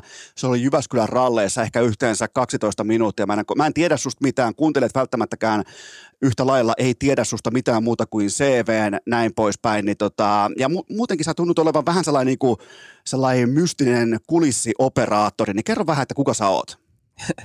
mystinen kulissioperaattori. No Tommi Niemelä-metodilla, niin mä oon Miro, 35-vuotias setämies Helsingistä, isä ja aviomies, intohimoinen penkkiurheilija ja markkinoin ja myynnin ammattilainen, että – duuni tehdään päivät ja, ja loppuaika ollaan perheen kanssa ja vä, väliin koitetaan, koitetaan harrastaa ja penkkiurheilla, että kuulostaako, kuulostaako tutulta? No valitettavankin tutulta, mutta hei aseohimolle. Mutta tiedätkö mitä, itse asiassa mulla tuli, mulla tuli tosta mieleen, me, meillä on molemmilla sama alibi. Okei, niin, niin muuten on, kyllä. Me, penkkiurheilu. On, on. Se on duuni, eikö me, niin? me ollaan käännetty tavallaan niin kuin penkkiurheilu, se missä normaalisti ihmiset menee viettämään vapaa-aikaa, niin me ollaan jotenkin onnistuttu puhumaan itsemme positioon, missä muuttuu työksi. Eiks niin? Se, on, Ju, se, oli mulla, se oli mulla siis jo yliopistossa tavoitteena, kun mä päätin, mä pohdin kovasti näitä asioita, mä mietin, että mä haluan semmoisen duunin, missä tavallaan, pen, että mä, mä tarvin jonkun maksajan sille, että mä katson urheilua. Se oli Kyllä. mun tavoite ja mä onnistuin siinä. Sama juttu, sama juttu. Ja vielä, vielä että ei, ei se, että joku maksaa siitä, mutta vielä se, että se on vielä niin tuonne kotijoukoille perusteltavissa, että miksi pitää taas tämäkin, tämäkin kisa katsoa. Miten tota, laitetaan aseohimolle siltä osin, että saat palkata yhden penkkiurheilulajin itsellesi jatkoon, niin minkä otat, minkä jätät sulle TV-urheiluksi? Jalkapallo. Jalkapallo. Ja mikä joukkue? Onko sulla joku tietty joukkue tai joku tällainen? No mä sanoisin huuhkajat. Mulla ei ehkä ollut semmoista okay. niin kotimaista tai – tai tota, ulkomaista seurajoukkuetta, jonka fani on. Et, et tietysti tykkää makeista tarinoista ja saattaa vuosienkin varrella – varrella vähän vaihtuu, että ketä seurataan. Että, että tota, mutta huuhkajat sanon kyllä. Huuhkajat, se on kyllä tällä hetkellä. Se on, se on jotenkin vahva brändi. Se jotenkin, mä sanoin huuhkajista jo tuossa muutama tovi sitten, että tällä hetkellä riittää se, että ilmestyy paikalle ja tekee kaiken päinvastoin kuin Suomen jääkiekkoliitto, niin varmasti menestyy tässä maassa. A, annatko tähän niin kuin tavallaan allekirjoituksen? mä, mä lyön leiman päähän tuohon. se, se, se, sopii kyllä, mutta hei, muutamia lämmittelykysymyksiä ja sen verran mun on pakko myöntää, että useimmiten urheilukäs tehdään täysin yksin, täysin mun aivo tarkoitusten ja luovuuden pohjalta, mutta mulla on tällä hetkellä kolme avustajaa messissä. Osaatko yhtään arvata, ketä ne voisi olla? Kolme avustajaa. Joo, ne saattaa olla nämä edellä mainitut. Ei, mutta en, mä, mä, en koskaan paljasta mun, mä en paljasta mun lähteitä, mutta ensimmäinen kysymys kuuluu näin, että äh, kerro mulle, että mikä on sun pahin pelko? Mun pahin pelko? No kyllä varmaan, varmaan perheellisen miehenä, niin, niin kyllä ne varmaan niin kuin perhe, perhe, lasten ja vaimon terveyteen liittyy. Otetaan joku kevyempi, hämähäkit. Hämähäkit. Ei, ei, mulla ei ole mitään ehkä tommosia fobioita. Mä, ei ole kauheasti mitään. Ah, ahtaat paikat ei välttämättä Hyvä, aina niin ahtaat paikat. Eli otetaan näin päin. Ootko ennemmin tunnin ahtaassa paikassa vai suostutko puhumaan yhden puhelun siten, että istut paikallas? tota, ehkä mä mieluummin suostuisin siihen, että, että mä puhun puheli, puhelun tota, paikallani, mutta en, en mene kyllä lupaamaan, että se onnistuu. Että kyllä mä vähän ADHD on. Että, että kyllä, kyllä tämä Salvoksen hirsistudiokin olisi lattiat olisi aika nopeasti tota, päivitettävä uusi, kun mä rupesin tässä ravaamaan puhelinkorvaa. Mikä, mikä on sun kävelyennätys yhden puhelun aikana? En mä osaa sanoa, mutta tota, mä joskus, joskus huomaan nauraneeni, kun asuin nuorena miehenä, kun muutin kotolta pois, niin asuin 10 vuotta 24 ja yksiössä Kalliossa ja, ja siinä, siinä sitä tota, vuodessohvaa ympäri ravasin, niin, niin tota, välillä se huvitti kyllä ihan itteensäkin. Mutta mä teen sitä myöskin silloin, kun mä tota, ei pelkästään kun mä puhun puhelimessa, että kun mä, mä oon ajatuksissa, niin mä tykkään, tykkään niin kävellä paljon. Et ehkä se on tavallaan jotenkin – jotenkin se, että tota, tykkää olla liikkeessä. Jos mä puhun paikallaan puhelimessa, niin mä silloin nauhoitan podcastia. Muuten pitää olla liikkeessä. Aina no. liikkeessä, koko ajan liikkeessä. Eli sikäli meissä on jotain, tältäkin on siinä samaa. Seuraava lämmittelykysymys. Äh, lähteet kertoo, urheilukästi lähteet kertoo, että sun golf-ura on lähtenyt liikkeelle erittäinkin potentiaalisesti. Niin milloin on ensimmäisen birdin laskettu aika? Ensimmäisen birdin la- laskettu aika on 9.8. Sami Välimäki Invitational. Okei, okay, missä se on? Ää, Tallinnassa. Tallinnassa. Mistä syystä? Vaikea arvata. Mä, mä, mä, mä, mä oon ihan täysin sinisilmäinen. Mä en tiedä yhtään, minkä takia mentäisiin Tallinnaan. Siellä on he, hemmetin hieno golfbaana, Rai okay. Golf. Ja, joo, ja joo. Tota, siellä, siellä on tota, golfi, golfi-ihmisen hyvä olla. Hyvä, erittäin täy- täydellinen poliittinen vastaus. Mutta siis, eli silloin tulee ensimmäinen birdie. Miten muuten on lähtenyt liikkeelle? Onko tasotus jo katsottu ja kaikki? No vähän, vähän vaihtelevasti ja kilpailuhenkinen, kun tässä on itsekin, niin mä mietin, että sielläkin on palkinnot kohillaan, niin ei sitä tasotusta auta ihan liikaa rupea pudottaa. Mutta tota, en mä nyt ehkä vielä, vielä tuurikortin perää tässä itse haikaile, että on siinä vielä aika paljon tekemistä, mutta se on, puhuttiin tuosta, kun toisia me esiteltiin, niin, niin kyllä mä oon golfia aika hyvin hurahtanut, että se on, se on etenkin aika semmoista terapeuttista, että tässä kun ollaan aika ADHD-tyyppejä, niin siinä on sopivasti hommaa, että siinä ei kerkeä paljon puhelinta näprää ja aivot ei kerkeä käydä miljoonalla kierroksella, niin, niin tota, se tuo hyvä tasapaino. Mä koitan, koitan vältellä viimeiseen saakka golfia, koska sen verran mulla on addiktiivisia soluja mun sielussa, että mä tiedän, että mä jään siihen koukkuun erittäinkin nopeasti. Ja mä tiedän, että sellainen kilpailuvietti alkaa heti päivästä yksi, joten mä koitan vältellä. Mä, mähän ajan golfkentät niin kuin vähintään viien kilsan päästä ja kaikki näin poispäin, niin tota, se, on mun, se on mun lähestymistapa. Meissä on paljon samaa, mutta mä oon, mä oon ehkä itteeni jopa taputan siinä –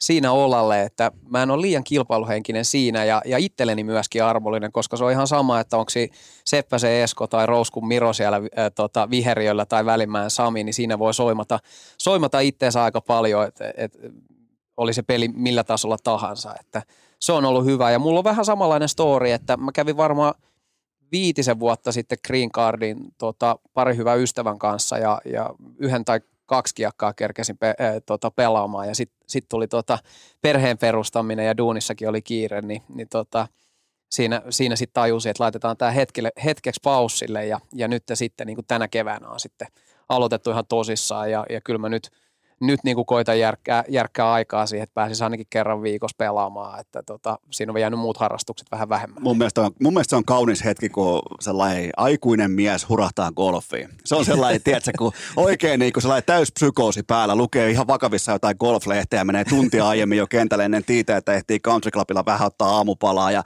analysoimaan keliä ja selkeä pohditaan kummat kengät laitetaan ja kaikki siis, se on ihan käsittämätöntä. Se on sellainen maailma, mitä, mihin, mihin mä koitan, koska mä tiedän, että mä olisin yksi siitä mun vitsailun kohteesta välittömästi, joten mä koitan, niin kuin mä sanoin jo, mä koitan kiertää mahdollisimman kaukaa, mutta viimeinen lämmittelykysymys, katsotaan onko se saapunut, koska eräs rallikuski ilmoitti, että hän keksii jotain. Ja sen jälkeen mä katsoin hänen someaan, niin se oli jossain Lamborghini ratissa painamassa. Se, niin kuin, se vastasi mulle viidessä sekunnissa, joo, mä keksin jotain Mirosta. Ja sen jälkeen mä katsoin heti perään somepäivitys Lamborghini ratti, ja ei muuten kuulunut mitään kaverista. Että onko, onko ylipäätään, Kuulostaa tutulta kaverilta. onko, onko, onko ylipäätään tietoa, että onko, onko Rovanperä vielä elossa, koska ja mä, mä sok, siis suurin shokki tässä oli se, että se vastasi heti, siis instana. Okei, okay, mulla on mullet gangsterista tulossa jotain. Ja sen jälkeen ei tullut yhtään mitään, joten tota, Mullet gangsterista. pitääkö, pitääkö, meidän laittaa, tota, pitääkö meidän laittaa Rovanperän kuva maitopurkin äh, kulmaan, että tämä jätkä pitää etsiä nyt? Ei, Ka- Kalle, Kalle, Kalle, on vapaalla tällä hetkellä, että seuraava, seuraava etappi on tota Viron testit tuossa pikapuolin, niin, niin hyvä, hyvä, hyvä, jos silloin, silloin tota muutakin tekemistä kuin vast- vastailla podcast-juontajan viesteihin. Mutta se on muuten mielenkiintoinen toi kaveri, toi Kalle Ylimalka, että sen ammatti on ajaa ralliautoa, mutta vapaa-ajalla se ajaa suditusautoa, Lamborghinia, moottorikelkkaa, mopoa, ruohonleikkuria kaikkea, niin, niin tota, sen enää, se, kun joskushan urheilijat vähän mun mielestä feikkaa sitä, että mukamassa olisi niinku oikeasti syntynyt tähän lajiin, mutta Kalle on ihan oikeasti, se on syntynyt rattiin. Ehdottomasti.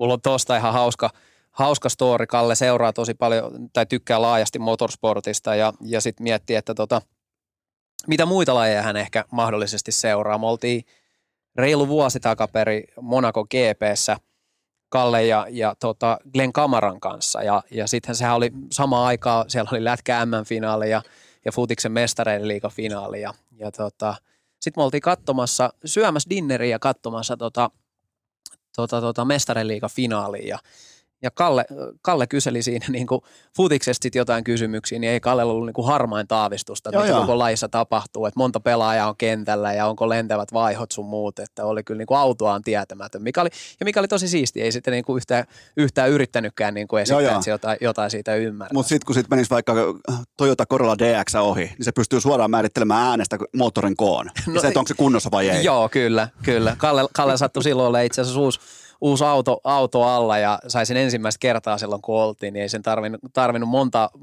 monta sataa metriä sillä, sillä tota, ajaa, kun se rupesi kertoa jo, että, että mitä tässä pitäisi laittaa kondiksi. Okei, mikä auto se oli? Onko se joku hieno? Oli se hieno auto. Mikä merkki? Anna joku vihje. Ää, se, se oli erään japanilaisvalmistaja auto. Okei, joo, koska sitä ennen joskus oli ollut Porsche tai jotain muuta vastaavaa. Niin, kyllä niitä taitaa aika, aika, aika tota vinhapino sillä, sillä autoi olla ja, ja museokin, niin, niin tota, kyllä sieltä löytyy ta- tallista jos jonkinlaista Se on, kyllä, kulkupeliä. se on kyllä kova. Se on kyllä kova, mutta joo, ei saatu Kallelta mitään muuta kuin tämä. Mä tykkäsin tästä termistä mullet gangsteri. Otatko, otatko CP mukaan? O, ylpeänä kyllä. Okei, mennään tähän sun tie. Totta kai kun puhutaan urheilumanagerista, voidaan puhua samalla myös asioiden hoitajasta, voidaan puhua. Se, mun mielestä se, se käsite on sikäli aika laaja. Eli lähinnä se, että sä oot urheilijan apuna, sä oot tukena, sä oot urheilijalla töissä, mutta käydään pikaisesti tämä sun tie tavallaan. Varmaan osa kuuntelijoista tietääkin sun ajan Red Bullilla, kaikki tämä, miten Red Bull on erittäin voimakkaasti äh, napannut suomalaisesta urheilusta itselleen erittäinkin näkyviä mainospaikkoja urheilijoiden muodossa, niin käydään tavallaan tämä tarina pikaisesti läpi, että miten tähän pisteeseen on tultu. Joo, tota, äm, mähän opiskelin siis Helsingin yliopistossa luokan opettajaksi alun perin ja, ja tota, 2010 oli vuosi, kun mä aloitin Red Bullilla ja, ja tein, tein niin kuin osa-aikaisena tapahtumia ja, ja tota, sitten silloin aika paljon pienempi organisaatio, mitä heillä on tänä päivänä, niin rupesin saamaan sit lisää vastuuta, kun hoidin hommani hyvin ja, ja 2012 siellä aukesi ensimmäinen urheilumarkkinoinnin positio Suomeen, Suomeen, jonka mä sitten innokkaana urheilumiehenä sain, ää, sain luottamuksen ja, ja tota, sen positioon. Ja, ja tota, sillä, sillä tiellä sitten, että siellä mä olin, olin sitten, sitten tota, äm, viime, viime vuoten, vuoden elokuuhun asti, että tota, et mm, se reilu, reilu kymmenen vuotta on ollut se, se mun, mun urheilumarkkinoinnin korkeakoulu ja, ja varmaan väitöskirjakin siellä Red Bullin leivissä, että mä vastasin, vastasin Suomen urheilumarkkinoinnista, kaikista urheilijayhteistyöistä, tapahtumista ja, ja sitten niin kuin ostajana, ja, ostajana ja myyjänä sitten urheilukumppanuuksista, että et, et laaja kirjo tuli, tuli kyllä nähtyä ja, ja tota, sillä tiellä tavallaan tässä nyt ollaan, college dropout ja nykyinen yrittäjä. Kyllä, just näin. Oikeastaan sama, sama jälleen kerran osuu. Meillä on koskaan ennen tavattu oikeastaan, mutta näköjään osuu aika monikin asia kohdalle tässä, tässä tota elämän tarinassa. Kuka oli sun ensimmäinen urheilija sainaus silloin Red Bullille? Mm, hyvä kysymys. Sitten sit on sen verran, sen verran jo aikaa itse asiassa, öö, ettei, ettei peräti ole Niskasen Iivo on ainakin ihan ensimmäisiä ollut. Okei, se olisiko se ollut 2014 kupeessa?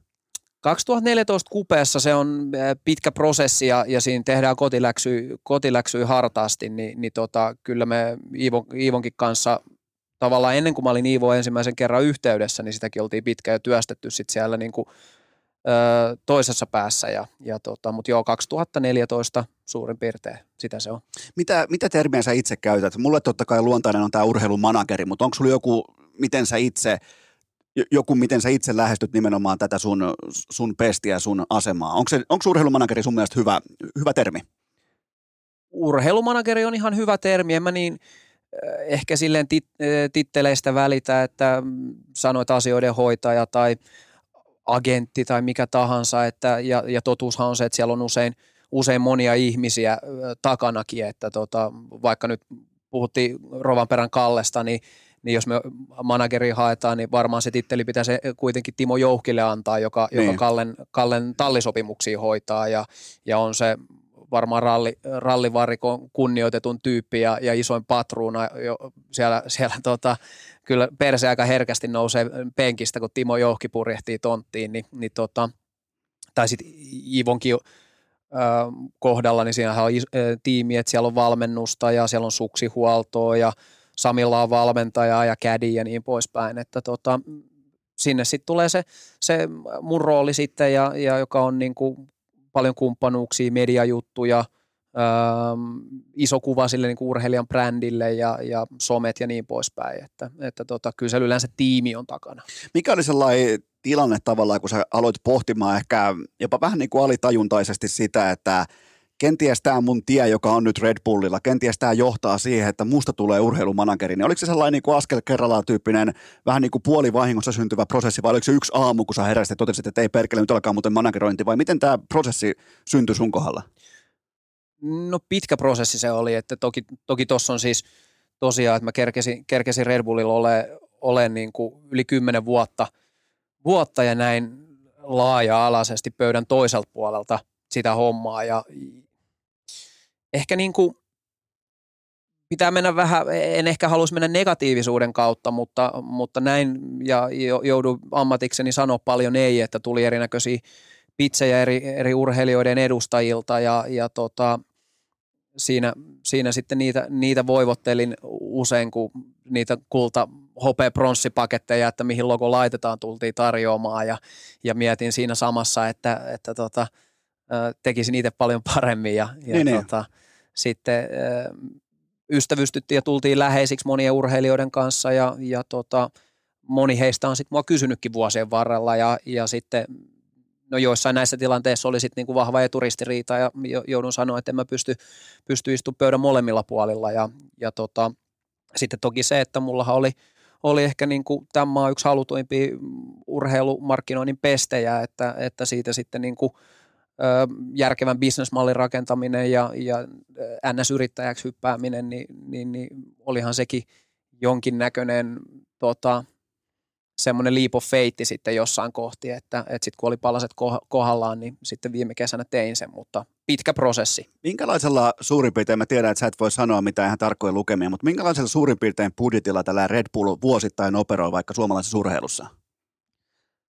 Ah, tota, no en tietenkään voi sanoa, sanoa tota, mitään tarkkoja lukuja, mutta enkä ehkä yritä maalaa silleen skouppiikaan, mutta onhan, onhan Red Bull yhtiönä semmoinen, mitä, mitä kauppakorkeakoulut sun muut on käyttänyt vuosikausia, vuosikausia esimerkkinä siitä, että kuinka ison siivun ne laittaa omasta liikevaihdosta takaisin, takaisin niin kuin markkinointiin ja, ja se on juomayhtiö, joka on kuitenkin myy elämän tyyli ja mediayhtiö tänä päivänä ja, ja urheiluhan sen keskiössä on, vaikka siellä on kulttuuri ja mitä muuta tahansa, mutta, mutta kyllähän se on aikamoinen benchmarkki urheilumarkkinoinnissa globaalisti ja, ja, ja tota, pidemmän aikaa jo useamman vuosikymmenen. Mä muistan joskus aikoinaan, tota, heitetään vuosiluvuksi vaikka, mä olin urheilulehdessä vielä ja heitetään sijainti oli Serena, alamäkiluistelukilpailut Red Bullin ja heitetään vuosi vaikka 2011 ehkä, 2012, joku tällainen. Mutta silloin Joo. mä laitoin vaan, mä muistan vaan, mä laitoin sitä merkinnän itselleni, että silloinhan ei ollut mikään itsestäänselvyys se, että joka paikassa kantaa vaikka langaton netti tai kännyköiden netit oli ihan täysiä vitsejä. Ja jos mm. oli netti, niin sä et tehnyt sillä mitään, koska sä et päässyt vaikka Facebookiin tai näin poispäin. Niin silloin mä muistan sen, siitä nimenomaisesta tapa, äh, tapahtumasta mä muistan sen, että Red Bull toi kansan paikalle ja tarjosi niille netin ja katso mitä tapahtuu. Et, et ne tarjos mahdollisimman nopean laadukkaan. Silloin ei, nyt tämä kuulostaa nykypäivän valossa ihan täysin typerältä, että no mikä tuossa on ihmeellistä, mutta ne tarjos ihmisille tiedon valtaväylän ja sen jälkeen tehkää mitä lystäätte, kunhan teette kännykällä jotain. Ja sehän syntyi niin päin se markkinointi sen jälkeen, että ne vaikkapa jossain Quebecissä tulee 30 000 ihmistä katsomaan alamäkiluistelua, ne hoitaa sen markkinoinnin. Ei siellä tarvitse kenenkään mihinkään, mihinkään puhujan koppiin mennä paasaamaan, että meillä on tällainen upea tapahtuma, vaan antaa sen kansan markkinoina Red Bullin puolesta. Ja se oli se mun johtopäätös, mikä johti myös mulla omakohtaisesti tiettyihin uravalint, ei, ei pelkästään sen takia, mutta se tavallaan antoi mulle kuvan kenties, mitä tulevaisuus voisi olla markkinoinnin alalla. Joten tällä ihan omakohtaakin tarina löytyy. Kyllä. Siistejä tapahtumia ja siitä se tota, alamäkiluistelu Suomessa tapahtumista lähti ja, ja monta, monta MM-osakilpailua saatiin järjestää ja, ja tota, oli, oli aikansa ilmiö ja, ja hemmetin makeita tapahtumia, tosi katsojaystävällinen laji. Ai perkele, mulla oli muuten mielenkiintoinen tuohon jatkokysymykseen, tai oikeastaan niin jatkotivauksena mä tiesin, että sä et koskaan tule sanomaan sitä, että paljon Red Bull työntää suomalaiseen urheiluun, mutta mulla oli sulle tällainen tivaus täällä. Sanokaa nyt vittu numero! Mä olisin halunnut kuulla sen numeron, niin sä et kertonut, sulle, sä et kertonut mulle sitä tähän kohtaan. Ei, sori, mä joudun olemaan vähän poliittinen broileri, mutta mut ha, harmi, että sä et, sä et tajunnut laittaa tuota, tuota välispiikkiä tuossa aikaisemmin. Tähän kohtaan pidetään Miinus ihan, sulle. Tähän, mä otan miinuksen vastaan, tähän kohtaan pidetään ihan pieni tauko ja sen jälkeen jatketaan välittömästi. Urra! Urheilukää! Käsillä olevaa kesäistä kästijaksoa jäljellä enää valitettavasti yhden segmentin verran ja sulla ei ole huomenna yhtään mitään kuunneltavaa, mutta Nextory ja Eno Esko pelastaa teidät kaikki. Tämä tässä on maksettua kaupallista verbaliikkaa ja sen tarjoaa Suomen paras äänikirjapalvelu Nextory. 45 päivää, mä toistan, 45 päivää ilmaiskuuntelua Nextorin uudelle asiakkaalle osoitteesta nextory.fi kautta urheilu. Ja mä luettelen tässä kohdin mun kesäkuuntelulistaa. Se kuuluu seuraavasti. Aleksi Suomesta, ala, äh, Tuomas Kyrö, mulla on jättä jättimäiset odotukset. Miten sijoitan pörssiosakkeisiin Seppo Saario ja sitten vielä adrenaliini Slaatan Ibrahimovic. Siinä on aika tiukka tuolla triangelihyökkäys, kolme kirjaa, kattokaa tsekkauksen, muistakaa myös Veikkauskratia, muistakaa Avicin elämäkerta, mutta se 45 päivää ilmaiseksi, se löytyy osoitteesta nextory.fi kautta urheilu. Ur- Urheilukää. Ja sittenhän me jatketaan urheilumanageri Miro Rouskun kanssa. Puhutaan siitä, että Ää, liian usein mä kuulen sitä, että vaikkapa joku nuori urheilija ajattelee, että mä hoidan tämän, mä hoidan ton, mä hoidan mun sopimukset, mä hoidan ihan kaiken yhteistyökumppanit, somet kaikki ja sen jälkeen ollaan yhtäkkiä ollaan palaneita, palaneita loppuun, sen jälkeen se itse päätuote siellä kentällä radalla tai jossain keskellä mettää tai missä tahansa autoratissa se ei enää toimikaan, niin kerro mulle sun näkemys siihen, että mihin pää asiallisesti urheilija tarvitsee manageria. Meillä on molemmat samaa mieltä siitä, että ehdottomasti pitää palkata osaamista ympärilleen. Mutta mikä on sun sellainen niin kuin tavallaan prinsiippi siihen, että mihin eniten urheilija tarvitsee manageria? Uh, wow, no se on tosi laaja-alainen, laaja-alainen kysymys ja, ja tota, varmasti vastauksiakin on monenlaisia siis siinä mielessä, että lajeja on monenlaisia. Meidän pitää – pystyy erottamaan, että vaikka jossain joukkoeurheilussa sulla on vähän ehkä jopa resurssia sieltä niin kuin seurankin puolelta ja, ja sitten yksilöurheilijalla niin, niin usein myöskin se, se, että pitää ihan oikeasti tehdä rahaa, että pystyy sitä urheilua tekemään ammattimaisesti, niin, niin se on tietysti yksi, yksi tärkeä, mutta se on vain yksi, yksi osainen sitä, että kyllä mä ainakin pyrin, pyrin itse siihen, että jeesaan jeesan urheilijoita, kenen kanssa töitä teen siinä kokonaiskuvassa ja tehdään urasuunnittelua ja voidaan vitsi miettiä vaikka aikaa vähän, vähän uran jälkeenkin, että, että mitä mahdollisuuksia se urheiluura tuo ja, ja tota, äm, oikeuden omistajihan tässä ollaan, että niistä, niistä tota, oikeuksista pidetään kiinni ja, ja rakennetaan niille kaupallista arvoa ja, ja mietitään, että miten, miten saadaan siihen sitten hyviä yhteistyökumppaneita, miten, miten aktivoidaan niitä, millainen se urheilijan brändi on ja mitä me halutaan tehdä sisältöpuolella siinä asiassa. Ja, ja sitten tota, media on tietysti yksi juttu, että, että jonkunnäköistä niin kuin mediakoulutusta ja, ja että mistä asioista me halutaan olla äänessä ja mistä ei – miten paljon yksityisyyttä se urheilija haluaa pitää, pitää oman elämänsä ympärillä. Ja, ja sitten tietysti myöskin se, että suojellaan sitä, sitä urheilijaa ja hänen oikeuksiikaan, että jos esimerkiksi joku podcast-juontaja haluaa halu painaa tota sun kuvan paitaa ja myydä niitä tuolla, niin sitten soitetaan perään, että – nimeltä mainitsematta, että Esko hei ei näin. Ei näin. On, onko, onko tällaista tapahtunut joskus? En tiedä. Mulla ei nimittäin vahingossa tämä paita päällä. Nyt, ei mä ajatellutkaan, että sulla nyt, nyt, voi haastaa, jos haluaa karikatyyrin haastaa oikeuteen, niin tämä on se oikea, oikea paikka. juuri näin, juuri näin. Mä, pidän, mä, mä suljen silmät, tässä ei kuitenkaan kuvaa tuu mistään. Se on ihan totta joo, ja, ja tässäkin on vaan, tähän voi olla kuka tahansa. Niin voi. Tämä voi olla ihan kuka tahansa, tämä vuohi, niin? vuohi tässä, kello on sukset jalassa. Kyllä, just et, näin. Et näinhän se menee. Se muuten on vielä korvamerkitty tämä kyseinen myynti tästä kyseisestä paidasta. Se on edelleen korvamerkitty siten, että Iivo saa jonain päivänä päättää, että mihin se käytetään. No niin. Se on tälleen päätetty. Samoin Kuulostaa kaikki, missä, missä viitataan ohuesti edes vaikka artistin nimeltä Kääriä, niin Kääriä saa päättää, että mihin se käytetään. Johonkin vaikka hyvän tekeväisyyteen, johonkin vaikka junnuleiriin, johonkin esiintymiseen, joku tällainen. Kuulostaa niin, tota, nämä on tällaisia, mutta Iivo, Iivo ei ainakaan nyt ensimmäiseen vielä puolentoista vuotta ei ole keksinyt sitä, koska nyt ei kuitenkaan puhuta ihan miljoonista euroista. niin, mutta silti tämä on yksi hieno... se kannattaa antaa kasvaa korkoa korolle. Niin. Silti tämä on yksi hienoimmista paidoista tai hienoimmista logoista, mitä on koskaan tehty. Toi on kome. Kun on vuohella kolme kultaa kaulassa ja tota, nimenomaan sen Pekingin kultamitali. Sä, sä et muuten silloin ollut edes managerina. Sä et ollut en, managerina. Ja... En, en, en ollut. Toki, niin, no sanotaan, että Iivonkin kanssa – oltiin, me, oltiin me ehkä jotain juttuja jo käyty, käyty vuosien varrella ja, ja tota, viime keväänähän se oli, että ei, ei se nyt ehkä vielä ihan vieras aihe siinäkään kohtaa ollut, mutta tota, Iivo, Iivo uraa ja Iivon menestystä on toki seurannut lähellä, äh, lähellä tuossa niin Red Bullin aikana ja, ja meistä on tullut hyviä kavereita. Miltä se, miltä se tuntui, tuntui täyttää Jalleksen suuret purjehduskengät? no tota, tota, tota, ää, aika luontevalta, että et, kyllä mä Iivo itse asiassa jeesannut, jeesannut tosi paljon jo, jo silloin, kun mä Red Bullilla olin duunissa, että, että tota, vahva luottamussuhde, että ollut jo silloin ja, ja tota, hän on arvostanut mun tekemistä ja, ja osaamista, että, että tota, myöskin Red Bull-kuvioiden ulkopuolella niin on pyrkinyt, pyrkinyt häntä jo jeesaamaan sitten tota, aikaisemminkin. Mä käyttäisin urheilumanagerista semmoista samaa, tai niin kuin saman tematiikan vertausta, kuin puhutaan yrittäjästä ja laadukkaasta kirjanpitäjästä, niin se kirjanpitäjä auttaa sut nukkumaan paremmin öisin. Samoin kuin urheilumanageri, silloin kun homma on, homma on kohillaan, sun ei tarvi urheilijana stressata sitä, mitä sä et osaa, vaan sä voit fokusoitua siihen, sä osaat todennäköisesti yhden asian, sun ammattiurallaan. Se on yksi asia. Se voi olla vaikka hiihto tai ralli tai golfi. Kyllä. Sä osaat sen yhden asian ja sun primis useimmiten kestää suurin piirtein 8-11 vuoteen. Ja silloin puhutaan jo todella pitkästä, laadukkaasta, kattavasta huippurheiluurasta.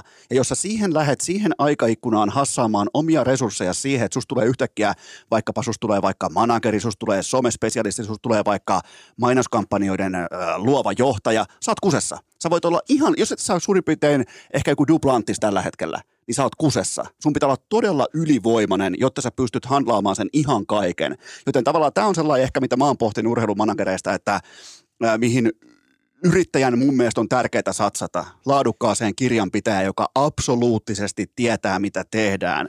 Joten sama pätee mun mielestä myös varsinkin yksilöurheiluun. Ehdottomasti tota, kyllähän sä oot ihan, ihan tosi jäljellä tuossa noin ja, ja tota,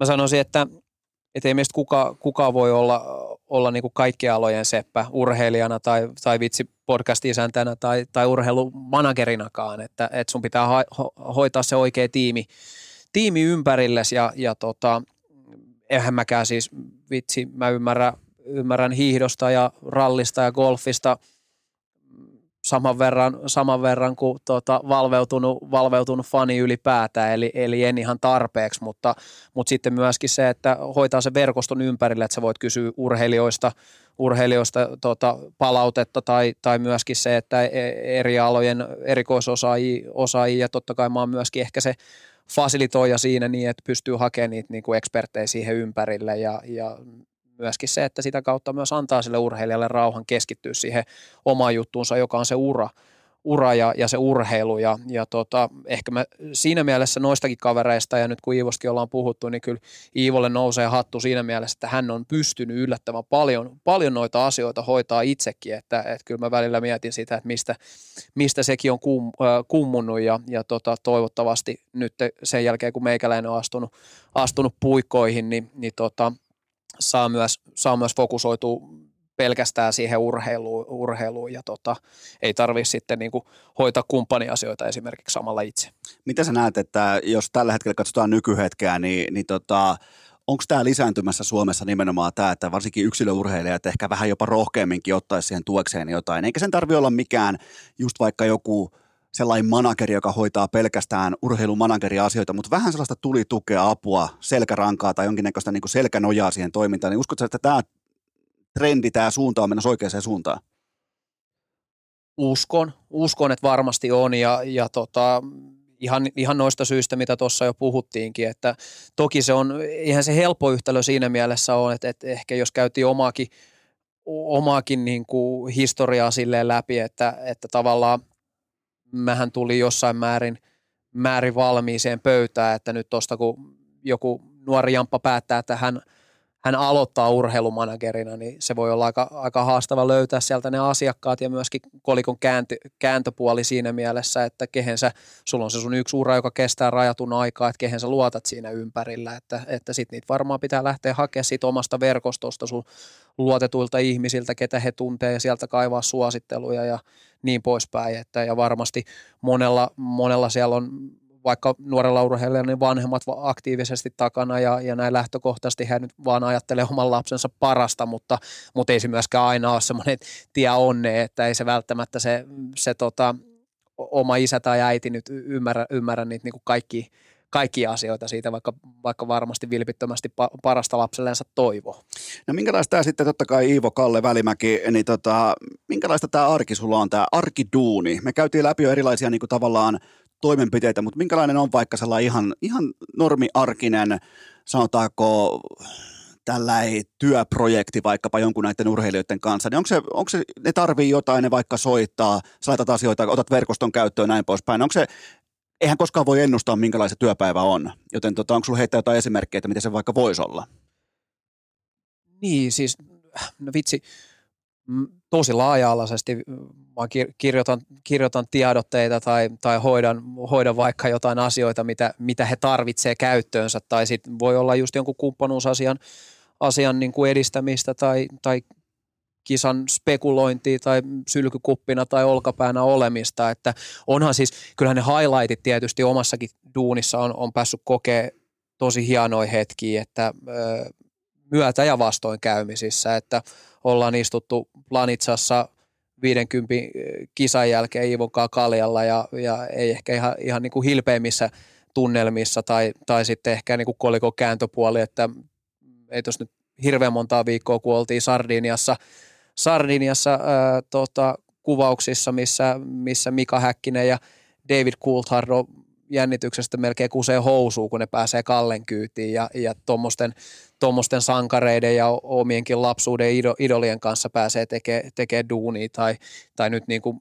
tämän kesän yksi kohokohti on ehdottomasti, kun pääsee Samin kanssa The Openiin, niin, niin odotan, odotan ihan, ihan tota into pinkeenä sitä tapahtumaa, mutta, mutta kyllähän se, noi on ne, ne niinku highlightit, mutta kyllä 90 prossaa mun duunista on ihan, ihan semmoista toimistotyöläisen arkea, että puhelin ja sähköposti laulaa ja, ja askeli kertyy, mutta tota, ja niin, Office Toolsit, Excelit ja PowerPointit käytössä, että ihan, ihan toimistoduuniin se kyllä niin kuin 90 pinnasesti Otetaan tällainen niin kuin nopeusesimerkki. Jos nyt vaikka kuvitellaan, että joku, joku sun asiakkaista tarvitsisi vaikka alusvaateen kalsarikuvauksia vaikka kullistuntia, niin kauan sun kestää hoitaa se paikalle?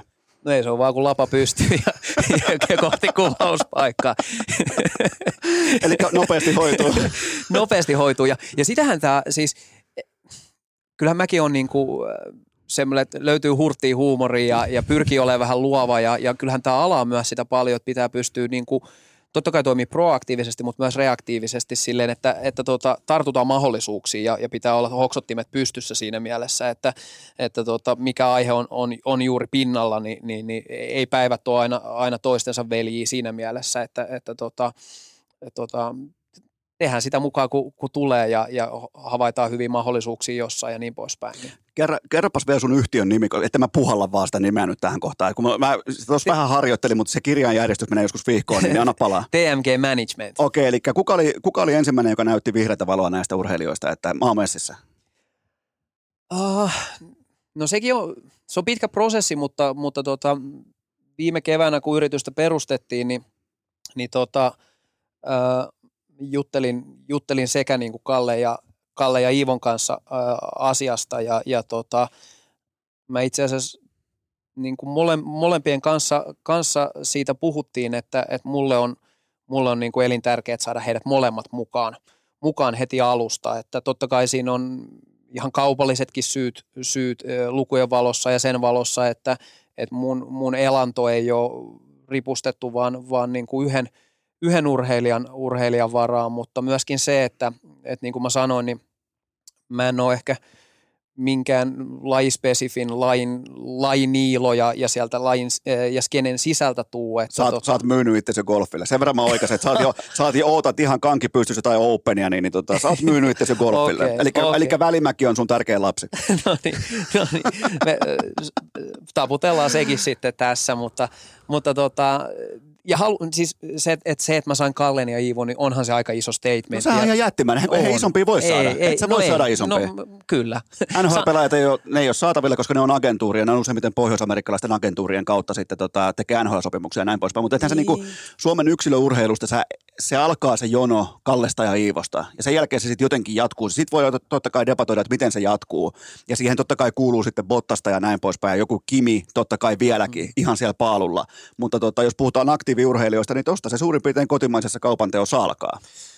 Kyllä, ja, ja kyllähän mä siinä mielessä niin kuin myöskin on, on kiitollinen, kiitollinen jätkille ja onnekkaassa asemassa, että olihan se aikamoinen headstartti, headstartti että tota, duunariperheen lapsena ja hyvässä, hyvässä duunissa olleena, olleena, niin kyllä sitä, kun, kun tuota päätöstä tehtiin, niin, niin, niin vaikka en ehkä – ehkä kymmenen vuotta sitten, jos olisit kysynyt, että tuleeko musta yrittäjä, niin ei olisi ollut ehkä se ensimmäinen juttu, mitä olisin sanonut, mutta, mutta tota, kyllä siinä kun oma päätöksenteko tehtiin, niin, niin miettii, että hulluhan mä oon, jos mä en tähän lähde. Että. Niin, niin.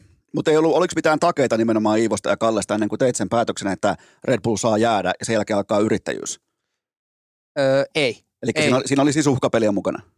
No en mä sano sitä ehkä uhkapelinä, että kyllä se, kyllä se tavallaan oli se, että kun sitten oltiin puhuttu, että, sitten, että, että, niin kuin, että joko tämä onnistuu tai ei, ja sitten jatketaan, niin, niin. jatketaan niin kuin olemassa olevalla pa, äh, paketilla, että ei sekään ole huono vaihtoehto. Tämä oli myös se, mitä, mitä niin kuin, mitä niin kuin kundien kanssa keskusteltiin. Joo, ja siis kaikki muu yrittäjyys Suomessa melkein on uhkapeliä, paitsi jääkiekon SM-liiga. Sie- Kyllä. Siellä ei ole minkäännäköistä uhkapeliä. Siellä, siellä kaikki pelaa samoilla paikoilla, samalla palkalla. Ensi vuonnakin kävi miten kävi, mutta tämä on mielenkiintoista nimenomaan tämä, että Iivo Kalle ja, ja, ja Välimäki. Niin tota, Jep, ja Samihan, ja, siis, äh, Samihan tuli sitten niin kuin myöhemmin, myöhemmin viime vuonna sitten loppuvuodesta, joo, loppuvuodesta mukaan, että oli, oli saanut saanut äh, meikäläisestä suosituksia ja, ja sitten juteltiin, juteltiin kimpassa ja, ja tehtiin varma, varmasti molemmat tahoillamme vähän, vähän taustatyötä ja, ja Sami oli, oli niin kuin ehdottomasti yksi niistä urheilijoista, urheilijoista joka, joka niin kuin, meidän bisnekseen siinä mielessä istuki hyvin, että kyllähän mm, ihan silleen avoimesti, niin, niin mulla, mulla niin kuin tuossa ideana ja, ja bisnesmallina on se, että se on niin kuin määrä, anteeksi laatu ennen määrää, että et ei, ei olla ehkä sille sanotaan vaikka jonain vaikuttaja markkinointitoimistotyyppisenä. Hyi saatana, hyi vittu ihan oikeasti. Kaikki, kello yli 500 seuraajaa Suomessa, niin meidän tiimiin vaan kohta alkaa, no en nyt heitä mitään Kyllä. brändiä bussin alle, mutta se on ihan täyttä paskaa. Niin ja se on volyymibisnes, että, että, tota, että tässä on, tässä on niin kuin selkeästi kuitenkin, että laatu ennen määrää. Tässä on laatu ennen määrää. Tota, anna mulle vähän esimerkkejä tämän kolmikon kaupallisesta arvosta, koska totta kai pitää jotain, jonkinnäköistä niin kuin pallopuistoa saada kasaa siitä, että mistä puhutaan, niin, niin anna palaa. Helvetin kalliita äijää, mutta kuinka kalliita? No onhan, onhan ne kalliita, äh, kalliita äijä ja, ja tota, heillä, heillä kaikilla niin kuin sille myöskin sille omalle ajalle, ajalle on arvo, arvo ja tota, kumppaneitakaan ei, ei ihan määränsä enempää voi olla. olla tota, en, mä, en mä suoriin lukui lähde maalaamaan, maalaamaan mutta, mutta jonkun verran aina mediassa tietysti jotain spekulaatioita on nähnyt, niin, niin kyllä ne järjestään – tuntuu aika alakanttiin ne arviot menevän. Okei, mutta mistä ne saa ne arviot? Mistä, mistä arvaako niitä vai heittääkö ne lantilla vai, vai mistä se syntyy se spekulaatio? Jos ei niillä ole tarkkaa lukemaa, niin, niin mediahan syntyy, se miten uutinen syntyy siitä, että joku vuotaa tietoa jostakin. Ni, niin kellä on positio tai kellä on mielihalu vuotaa alakanttista tietoa?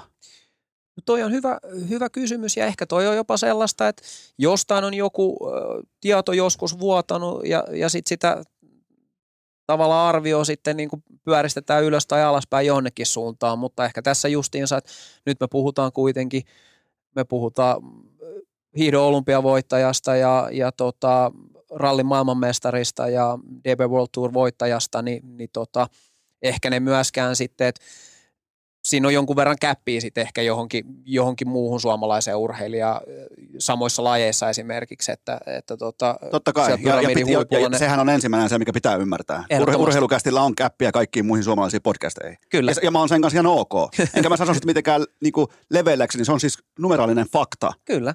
Et se, ja se, se on tärkeää mun mielestä suomalaisen urheilumediankin ymmärtää, että noi esimerkiksi vaikka, sanotaan nyt vaikka nämä sun asiakkaat, niin niin ei, ei se ole mitään hyvän tekeväisyyttä tai ei se ole niin mitään harrastelua, se, että ne on tai ei ole saatavilla vaikka medialle tai muuta vastaavaa. Se on bisnestä useimmiten. Si- sitä se on ja, ja tavallaan se, että myöskin kun puhutaan, puhutaan niin kuin sponsoroinnista tai puhutaan tukemisesta tai puhutaan kumppanuuksista, mä tykkään puhua yhteistyöstä ja, ja etenkin tämän kaltaisten tahojen kanssa, niin, niin, niin onhan heillä heillähän on asiat hyvin ja heillähän on leipä suussa, että, että tota, totta, kai, totta kai urasta on kulua, mutta, mutta onhan siellä tulovirtojakin, mutta e, e, emme ehkä niin positioida sitä silleen, että lähde tukemaan tätä urheilijaa, vaan, vaan ehdottomasti se, että ihan niin kuin mitä tahansa muutakin markkinointia tai myynnin edistämistä, niin, niin se on yhteistyö ja, ja me pyritään, pyritään niin kuin selkeästi, selkeästi niin kuin toimiala- ja yrityskohtaisesti kohtaisesti, niin aina, aina niin kuin sitä pureskelemaan, että mitä lisäarvoa me voidaan sille, sille tuota, yhteistyöyritykselle tuoda. Mun mielestä toi asettaa aika, aika napakan benchmarkin siitä nimenomaan, että mun papereissa, korjausmaan väärässä, mutta mun papereissa – tulevaisuus ei tule sisältämään niinkään tukemista tai suoraa rahan antamista tai sponsorointia, vaan se tulee sisältämään yhteistyötä, sitä, että se on vastikkeellista toimintaa. Sanat mulle asian X, mä annan sulle asian vaikka G, ja, ja siitä syntyy business. Eli sanat mulle vaikkapa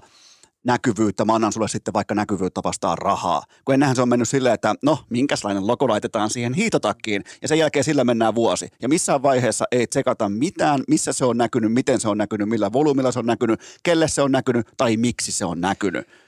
No joo, ehkä mulla tulee tuosta kaksi asiaa mieleen, mieleen siinä mielessä, että sä oot jälleen kerran hyvin jäljillä, ja, ja ei urheilumarkkinointi se on markkinointia siinä, missä muutkin sitä pystyy, pystyy mittaamaan, että et, et sillä voidaan hakea, se voidaan hakea positiivista top of mindia ihan sillä niin kuin logo, ja saada, saada niin kuin mieleenpainuvia juttuja, kun tuolla, tuolla tota, Sami ottaa voiton tourilla, to, tourilla ja silloin urheilukästi rintalogossa, niin, niin se on aika, aika siisti juttu. Ja, ja, tota, mut, ja samalla me pystytään siitä mittaamaan mediaseurannalla, että paljon se on näkynyt tv ja, ja, saada sille joku laskennallinen arvokin. Ja, mut, ja, ja samalla lailla me pystytään tekemään ihan suoria, suoria niin kuin myyntiin eh, sidottui kampiksi ja, ja mittaamaan sitä, että miten se, miten se, niin kuin se kumppanuus sitten tota, siirtyy suoraan myynteihin tai me voidaan tehdä jotain after uh, sales marketing juttuja tai niin poispäin, että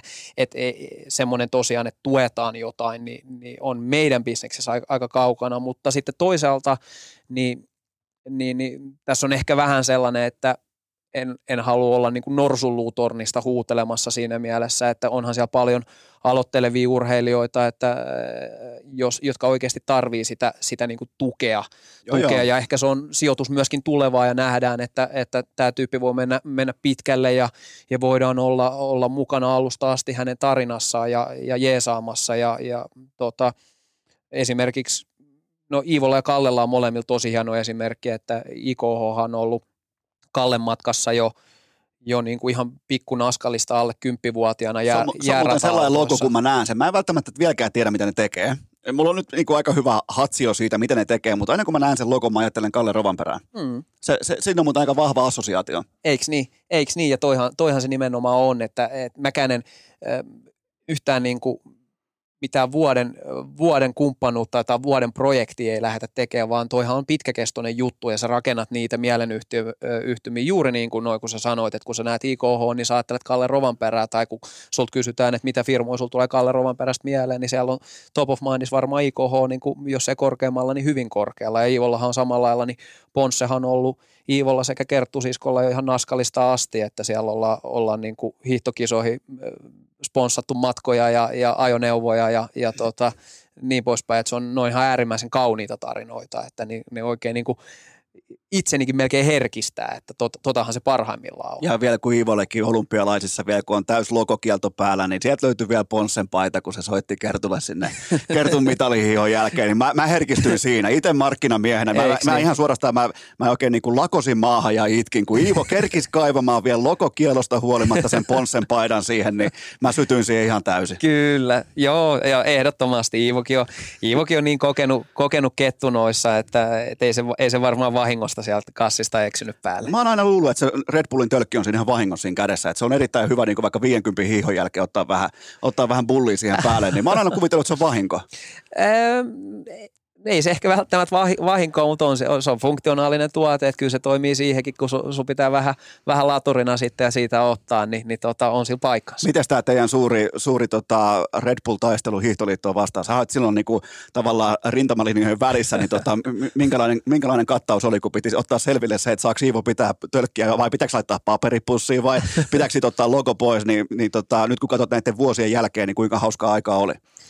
Erittäin, erittäin. Ja, ja tota, en mä lähde ehkä eh, ihan kaikki, kaikki nyansseja siitä keskustelusta ajamaan, mutta, mutta sen verran, mikä, mitä siitä voi sanoa, niin se oli eh, ehkä enemmän jopa sille, että Iivo oli muuhun yhteydessä, että voidaanko tehdä nyt näin ja näin, eikä sille, että, että mä olisin ollut sille Iivo, Iivo usuttamassa yhtään mihinkään, että ehkä se halusi halus vähän ravistella, ravistella sitten tota, tota, tota, tapoja, millä on aikaisemmin toimittu siinä kohtaa. Se oli oikein hyvä ja se oli, se oli taas jälleen kerran yksi tupla V Red Bullille. Että eihän se Kyllä. olisi ollut mitään, jos sillä olisi ollut se siellä vaikka haastattelualueella. Sama kuin Perttu Hyvärinen ja Komero. Kyllä. Ei, ei kukaan olisi pongannut sitä kyseistä, ellei siitä olisi tehty kohua.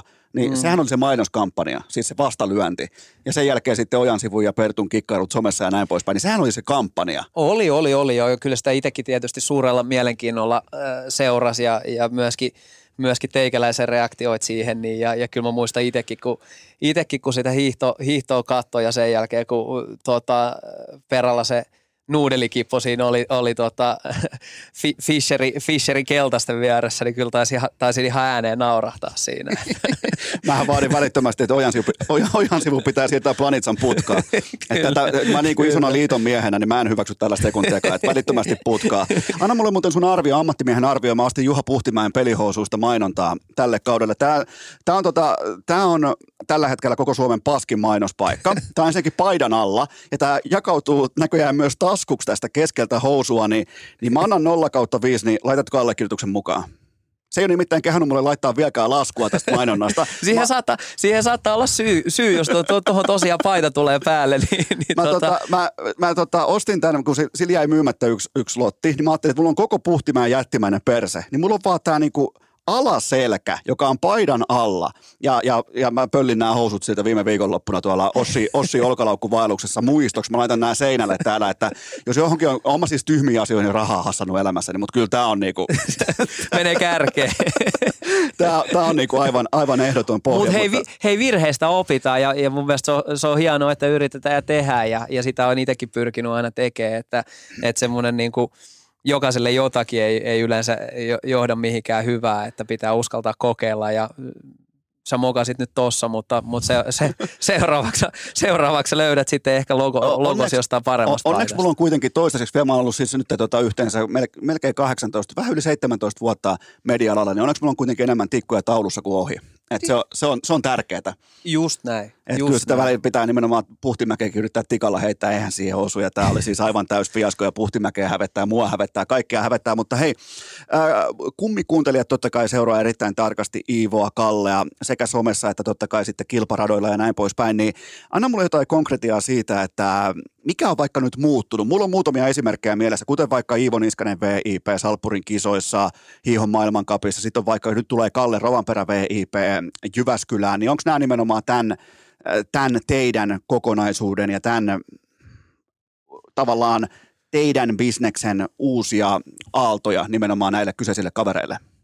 Kyllä. Joo. On, onhan ne siis tota, on, molemmille urheilijoille on tullut, tullut niinku uusia, uusia kumppanuuksia ja, ja tota, ollaan mietitty kokonaiskuvaa kuvaa sen niinku brändin osalta ja sitä, sitä ehkä vähän terävöitetty, tehty uudet, uudet merkkukamat kamat molemmille ja, ja tota, öö, tehty omat, omat nimikkovipit sitten niin kuin MM-ralliin ja, ja tota, Salppurin, Salppurin hiidon maailmankappiin ja, ja tota, sitten siellä on myös mediakumppanuudet uudistettu ja, ja vähän tota, uutta, uutta sisältötekemistä ja, ja some pyritty kans, kans rakentamaan, että tota, eikä näitäkään toki niin kuin en pelkästään mun, mun kädestä ole, että jätkät tekee itse ja siellä on muitakin tyyppejä, mutta, mutta hyvin juttuja siellä on tapahtunut, että et, et, Iivolla esimerkiksi, niin meillä on useampikin uusi kumppani, mutta jos nyt nostaa vaikka, vaikka Boltworksin ja Pihlajalinnan, niin me ollaan tehty tosi, tosi hyviä sisältösarjoja, että me ollaan niin kuin kaupallisia sisältöjä saatu editorial-tason kontentiksi ja niitä on laitettu Viaplayn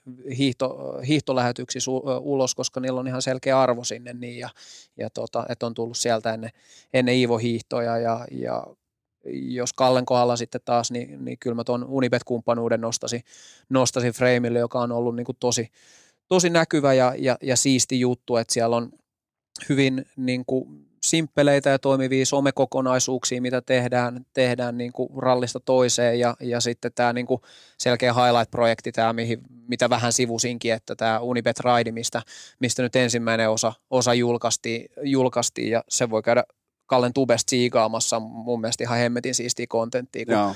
David ja, David ja Mika hyppää, hyppää Kallen, Kallen kyytiin, kyytiin tota Sardiniassa ja, ja sieltä on vielä lisää, lisää tulossa. Sillä lisä, lisäklausulilla vielä, että huoma ei kohdistettu suomalaiseen, suomalaiselle kuluttajalle, vaan ulkomaalaiselle kuluttajalle ensisijaisesti. Niin, tai kansainväliselle, Nimenomaan, kansainväliselle kolme kansainvälistä su- moottoriurheilun supertähteä, että tota, isoja, no F1-legendoja molemmat ja, ja Kalle, Kalle Rallin maailmanmestari ja no varmaan se, sillekin voi vaikka nuori mies on, niin kohta jo rallilegendatittelikin rupeaa sovittelemaan, mutta Niin kohta se muuten on legenda. Kohta se on kaksinkertainen mestari, sen jälkeen se on kolminkertainen mestari.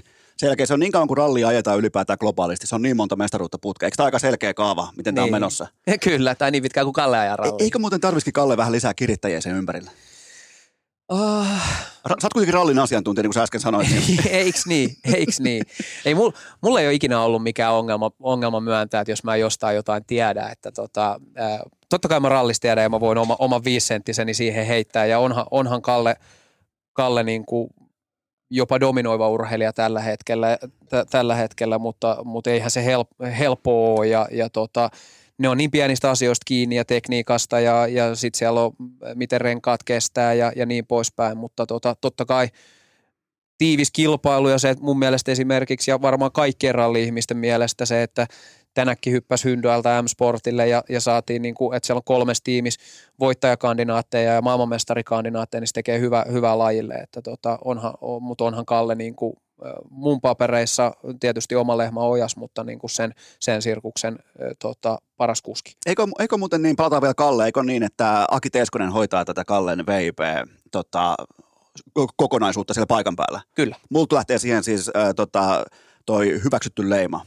Aki Teeskunen, todella, todella vahvaa duunia, muun muassa vaikka viime vuonna helikoptereiden kanssa ja näin poispäin, niin tota, Joo, kaikki kyllä. ihan viimeisen päälle ja, ja suosittelen voimakkaasti. Mulla tulee nyt itse asiassa näistä ralleista tulee mulle ohikäynti, koska mulla on täällä, tota, me, me tehtiin sellainen perheen sisäinen sopimus, että totta kai kun oli ä, Tytskällä erittäin vaikea raskaus, pahoinvointi, kaikki tämä, sen jälkeen sitten vielä sektion kautta ä, pikkutaavetti maailmaan, niin tehtiin ajo, ajat sitten jo sellainen diili, että tänä kesänä Tytskä on se, joka valitsee ensimmäisenä ihan kaiken. että jos silloin vaikka joku tapahtuma, menee vaikka tyttöjen kanssa pelaamaan jotain lajia tai johonkin retkelle, niin se velkaa ekana. Niin Joo. siinä on tota toi Delfini-turnaus Tampereella, siis toi koripalloturnaus. Okay. Ja näiden joukkue tekee nyt paluun, no joten niin. tota, mä jään sitten kotiisäksi siinä kohtaa katsomaan telkkarista Pikkutaavetin kanssa rallia. Joten tota, mä en pääse paikan päälle, mutta suosittelen voimakkaasti. pikku, Pikkutaavetti messiin sinne. Niin. Se, se olisi kyllä mielenkiintoa laittaa, äh, laittaa tota peltor, peltorit päähän ja lähteä vähän katso, katsomaan, että miten, miten Kalle grindaa, mutta suosittelen voimakkaasti nimenomaan. Tämä on muuten ihan täysin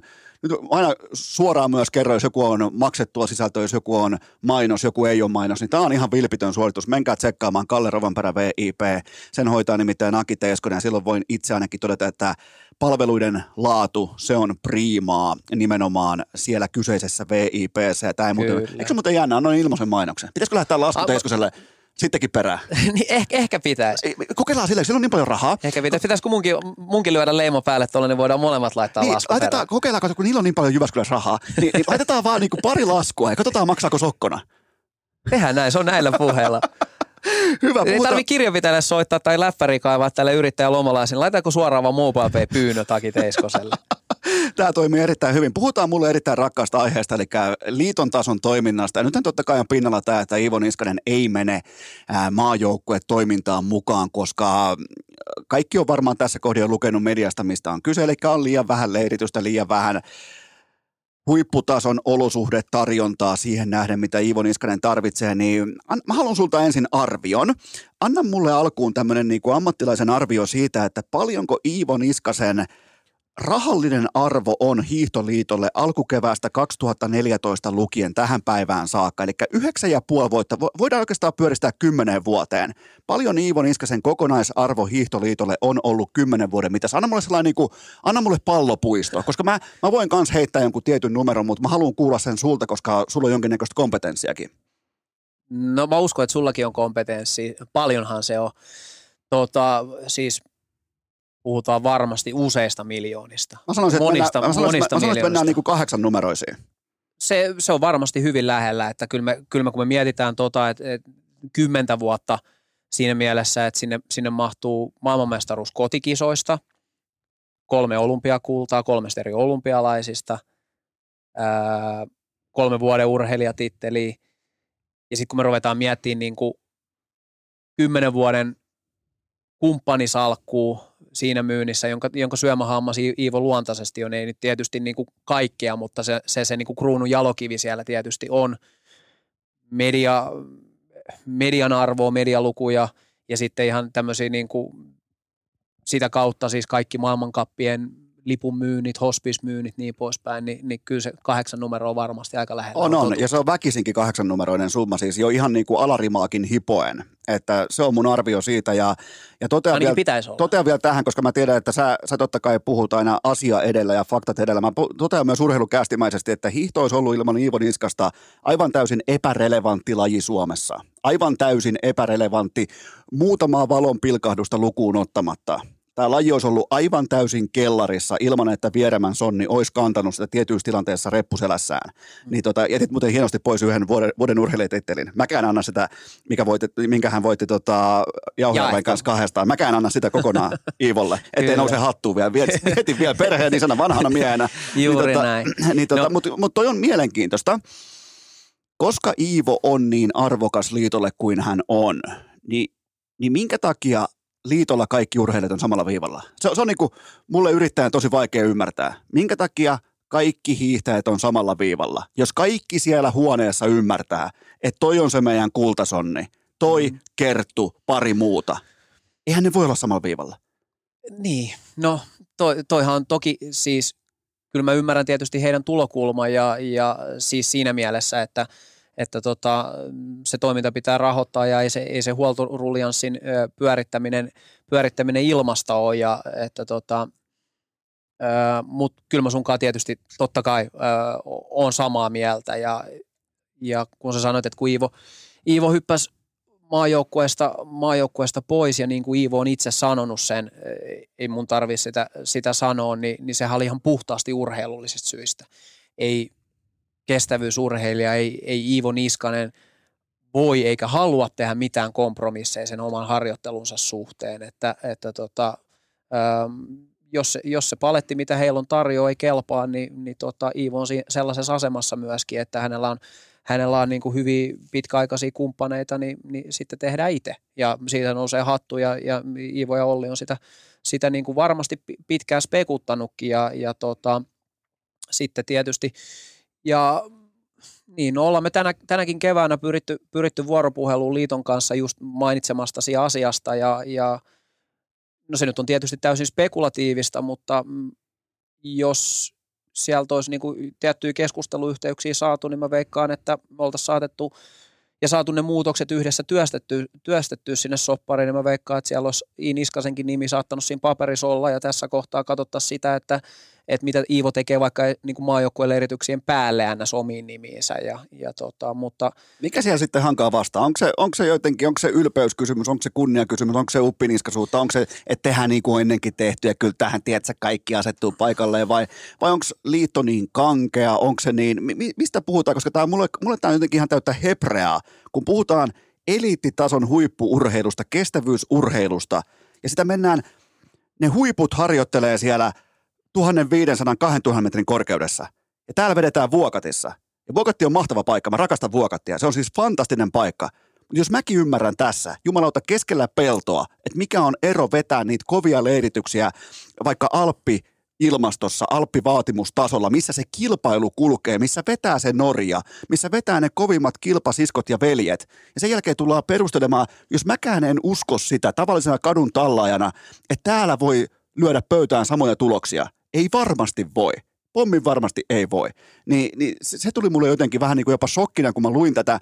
Tämä oli hyvä siinä mielessä tavallaan tämä ihan näin faninkin näkökulmasta, että Iivo vetäytyi maajoukkoista. Tuli ne faktat julki siitä, että kuinka paljon vaikka on budjetoitu leiritystä. Siis urheilukäst leirittää itseään saman verran kuin Suomen huippuhiihtäjät, suurin piirtein. Jep, tota, niin siis ehkä ehkä siinä on myöskin se, että no enhän mäkään tiedä totuuttamaan äh, kuulopuheiden ja, ja huhujen, huhujen varassa, että mikä se, mikä se liiton kassan, kassan tilanne on, tällä hetkellä no, pas, on. Paskahan se on. niin, no, Sysipä, ei, tuota, tuota, no sinä sen sanoit, en, ja, en minä, ja, minä ja, ja, mutta... miten, ja miten sekin on hoidettu kuntoon? Yhtäkkiä keksitään jotain saatanan skiviikkejä. Sen jälkeen, jos jätetään se kaikista tärkein ykkösrelevantti urheilija kutsumatta sinne, Iivo Niskanen tässä maassa. Sen jälkeen ihmetellään, no voi vittu kun meni vihkoon. Eh, come on, jos sä oot yrittäjä, jos tulee normaalisti kenkää, liitos tulee lisää diiliä. Ei, eihän mun tarvitse tässä suutani avatakaan, mutta tota, ää, siis niin, mä, mä luulen, että ei, mä, kyllä mä hyvin yllättynyt oisin, jos, jos siellä tota, hiihtoliitossa tällä hetkellä itsekin mietittäisiin ja sanottaisiin, että tämä on, tää on sellainen absoluuttisen niin kuin paras, paras paketti tähän, tähän tota, kauteen valmistumiseen, mitä, mitä, mitä tässä tarjotaan. Että, että hehän on itsekin, siis leikkauksistahan puhutaan, että, joo, että Tota, kyllähän se, he sen niin kuin aidosti myöntää, että he joutuu sopeuttaa toimintaansa ja mitkä asiat siihen on johtanut, niin no tuossa varmaan saattoi olla, saattoi olla jotain totuuspohjaakin siinä mielessä ja onhan se, onhan se huolestuttavaa ja, ja niin kuin suoraan sanoen, niin, niin, niin harmittaa, että näin on tilanne. Ja sekin, sekin on mielenkiintoista tavalla, että sitten kun lähdetään nimenomaan hiihtämään vaikka maailmankappia tai arvokisoja, niin se tapahtuu aina tietyn protokollan mukaisesti, kuten vaikka pitää olla liiton alainen urheilija. Mm. Eli siinä tapauksessa vaikka Iivolla tietyt pinssit katoaa rinnasta ja tilalle tulee sitten liiton keskinäisiä kumppanuuksia ja kaikkea tätä, eli liitto printtaa rahaa Iivolla sen jälkeen, jotta hän tulee pari kertaa sanotaanko vaikka, no automaattisesti kerran neljään vuoteen tulee ja kahden miljoonan TV-katsoja edessä voittaa olympiakultaa, niin, niin se on mielenkiintoinen yhtälö, että sitten kun pitäisi pitää huolta näistä keskeisimmistä rahantekokoneista, niin johonkin se raha häviää. Mm. Näinhän se on ja, ja tuossa ehkä myöskin tulee se, että mitä, mitä me tehdään sitten, että, että maailmankap-kilpailut on, on niin kuin yksi osa, osa Iivon arkea, mutta, mutta totta kai meillä nyt intressissä on niitä Iivon, Iivon tukijoita, jotka myöskin mahdollistaa, mahdollistaa tämän, tämän oman kauteen valmistautumisen tuoda, tuoda esiin, esiin, mutta tota, niin, no näinhän se menee. Onko vielä jotain lisättävää liittyen tähän Hiihtoliiton ja Iivon, Iivon tällaiseen puolittaiseen selkkaukseen. Vaikka se, se selkkaus ei liene, liene oikea sanavalinta tässä kohdin, mutta ainakin media yritti saada sen aika dramaattiselta kuulostamaan, niin onko vielä jotain yhteenvetoa tähän? Niin, ehkä, en, mä, en mä ehkä haluaisi niinku liikaa, liikaa semmoisen selkkaus, selkkaus tota, suuntaan sitä ajaa. Et se, oli, se oli selkeä, selkeä tota, päätös Iivolta ja valmentaja Ollilta, että tämä ei riitä ja me tehdään itse paremmin ja, ja heillä kuitenkin viime kädessä se tulosvastuu ja Iivo kokee, että se, se tarvii enemmän leiritystä, leiritystä ja, ja tota, sitten kompromisseja tehdä ja vaan kaivata, kaivata omasta pussista ja järjestetään sitä leiritystä, että Iivo, Iivo pystyy olemaan taas jälleen, jälleen tota, paras versio itsestään urheilijana, että, että siellä on aika, aika nälkäinen mestari tällä hetkellä, että miten, miten niin kuin viime kausi meni, meni siinä mielessä, kun oli, oli sairasteluja. Että, että tota, no se meni ihan päin persettä sen koronan jälkeen. Niin, niin. Se... Siis, siis juuri näin, että olihan se kova, kovat tavoitteet Iivolla ja, ja tota, Miksi, miksi muuten mennyt jättää protesteja, kun se 50 matka oli vain 45 kilsaa? Miksi mennyt vetämään jotain lättyä sen? Sä, sä oot manageri, se on sun duuni. Eiks niin? Totta. Mä ehkä koen, että se on ehkä enemmän sen liiton, liiton päässä se homma ja maajoukkueen päässä. Koska, koska mä sen verran kuuntelen voin paljastaa, että sä tarjosit mulle reissua sinne Planitsaan nimenomaan tuonne 50 katsomaan. Ja jos mä olisin siinä kisan jälkeen tiennyt siellä paikan päällä, että se hiihettiin 5 kilsaa liian vähän, niin mä olisin varmaan alkanut järjestänyt jonkinnäköisen kansainvälisen selkkauksen sinne. Kyllä. Et ihan hyvä, että mä en lähtenyt. Kyllä. Kyllä. Mä, olin, mä olin meinaan aivan tilteissä, kun mä näin niistä GPS ja tota, varsinkin olisiko ollut Kolberilla ja ketkä muut laittoi jopa someekin sen, että ja niitä oli riittävästi niitä, sitä otantaa, että siihen hiihittiin suurin piirtein 46 kilsaa. Niin tota, mietti tolla tasolla. Mm. Hiihetään, hiihetään neljä kilsaa liian vähän Kyllä. sitä rataa. Niin kyllähän se on, enkä mä väitä, että olisi tullut vaikka kultaa, mutta mä haluaisin, että urheilijat lähtiessään kilpailuun tietää, että, että mikä on matka. Se on tosi tärkeää varsinkin jos on kestävyyslaji, jossa tulee se yksi ratkaiseva keskimäärin ylämäkispesialistille sellainen tietty pitkä työpätkä, että mihin se asettuu suhteessa siihen rataan ja kilpailuun, niin mä olin silloin aivan suunnintari. Kyllä, kyllä. Kyllä mäkin, no hyvin suunniltani oli, että ky, vahvasti sitä elää, elää urheilijoiden mukana, mukana niin kuin rivikannattajana tai toki niin kuin näissäkin, kun tiivisti työtä yhdessä tehdään, niin kyllä, kyllä mä siellä tota – kyllä siellä ärräpäät lensi ja, ja tota, ää, torvet hajosi ja, ja niin poispäin. Et sitä myötä ja niin kuin aidosti harmitti myöskin niin kuin Iivon puolesta se, että ties, että, ties, että tota, vaikka korona olikin, niin mies oli, ei, ei ehkä niin kuin elämänsä kunnossa, mutta semmoisessa kondiksessa ehdottomasti, että piti, piti niin kuin kullasta pystyä taistelemaan, niin, niin tota, olihan se harmi, harmitus suuri. No sen, sen, sen mäkin tiedän, että Iivo ei hiihtänyt punaisella alueella se ei kerännyt hiihtämään punaisella alueella sitä kilpailua, mikä on aika, kuitenkin 50 kilpailu, se on aika huolestuttava merkki, että se loppuu kesken, sen jälkeen mm. ihmetellään, että vittu, nyt ollaan muuten maalissa. Kyllä. Et se, se, no, no, mä yritän päästä siitä jotenkin, siitä on jo kohta puoli vuotta aikaa, niin mä yritän jotenkin kaivaa itseni yli siitä skandaalista, mutta hei, puhutaan lyhyesti vielä tulevaisuudesta, niin mitäs kaikkea managerit löytyy nyt vähän niin kuin vihkosesta? Onko, onko neljäsurheilija kiikaris, onko jotain tiettyjä, tiettyjä tapahtumia, tiettyjä aikakausia, tiettyjä muutoksia? Onko jotain jännää, jännää edessä? Kerro mulle, puhu mulle. No siis äh, tilannehan on tosi hyvä tällaisena, tällaisena ja paljon eihän kenenkään kanssa koskaan niin kuin valmiita olla, että työ jatkuu ja, ja, ja uusia kumppaneita haetaan, mutta myöskin se, että tuodaan lisäarvoa niille nyky, nykyisille ja, ja tota, ei mulle ehkä nyt mitään semmoista vihkosta ole ja, ja, ja tota, on mulla kristallipallossa kaiken näköisiä visioita, mutta, mutta sun lähtee penkki, penkki tuota perseen alta, jos mä rupean, rupean niitä ehkä niin kuin herkillä tuntosarvilla tätä seurataan, seurataan, mitä tapahtuu. Ja en mä, en mä siis kaikenlaista on tehnyt. Mä oon tehnyt vitsi taitoluistelusta e-sporttiin ja, ja tota, palloilulajeista ekstriimurheilua ja tapahtumia ja niin poispäin, että, että missä niitä uusia mahdollisuuksia on, mutta tilanne on hyvä, hyvä, hyvä kyllä tällaisena. Että. Etittekö podcastaa ja talliin?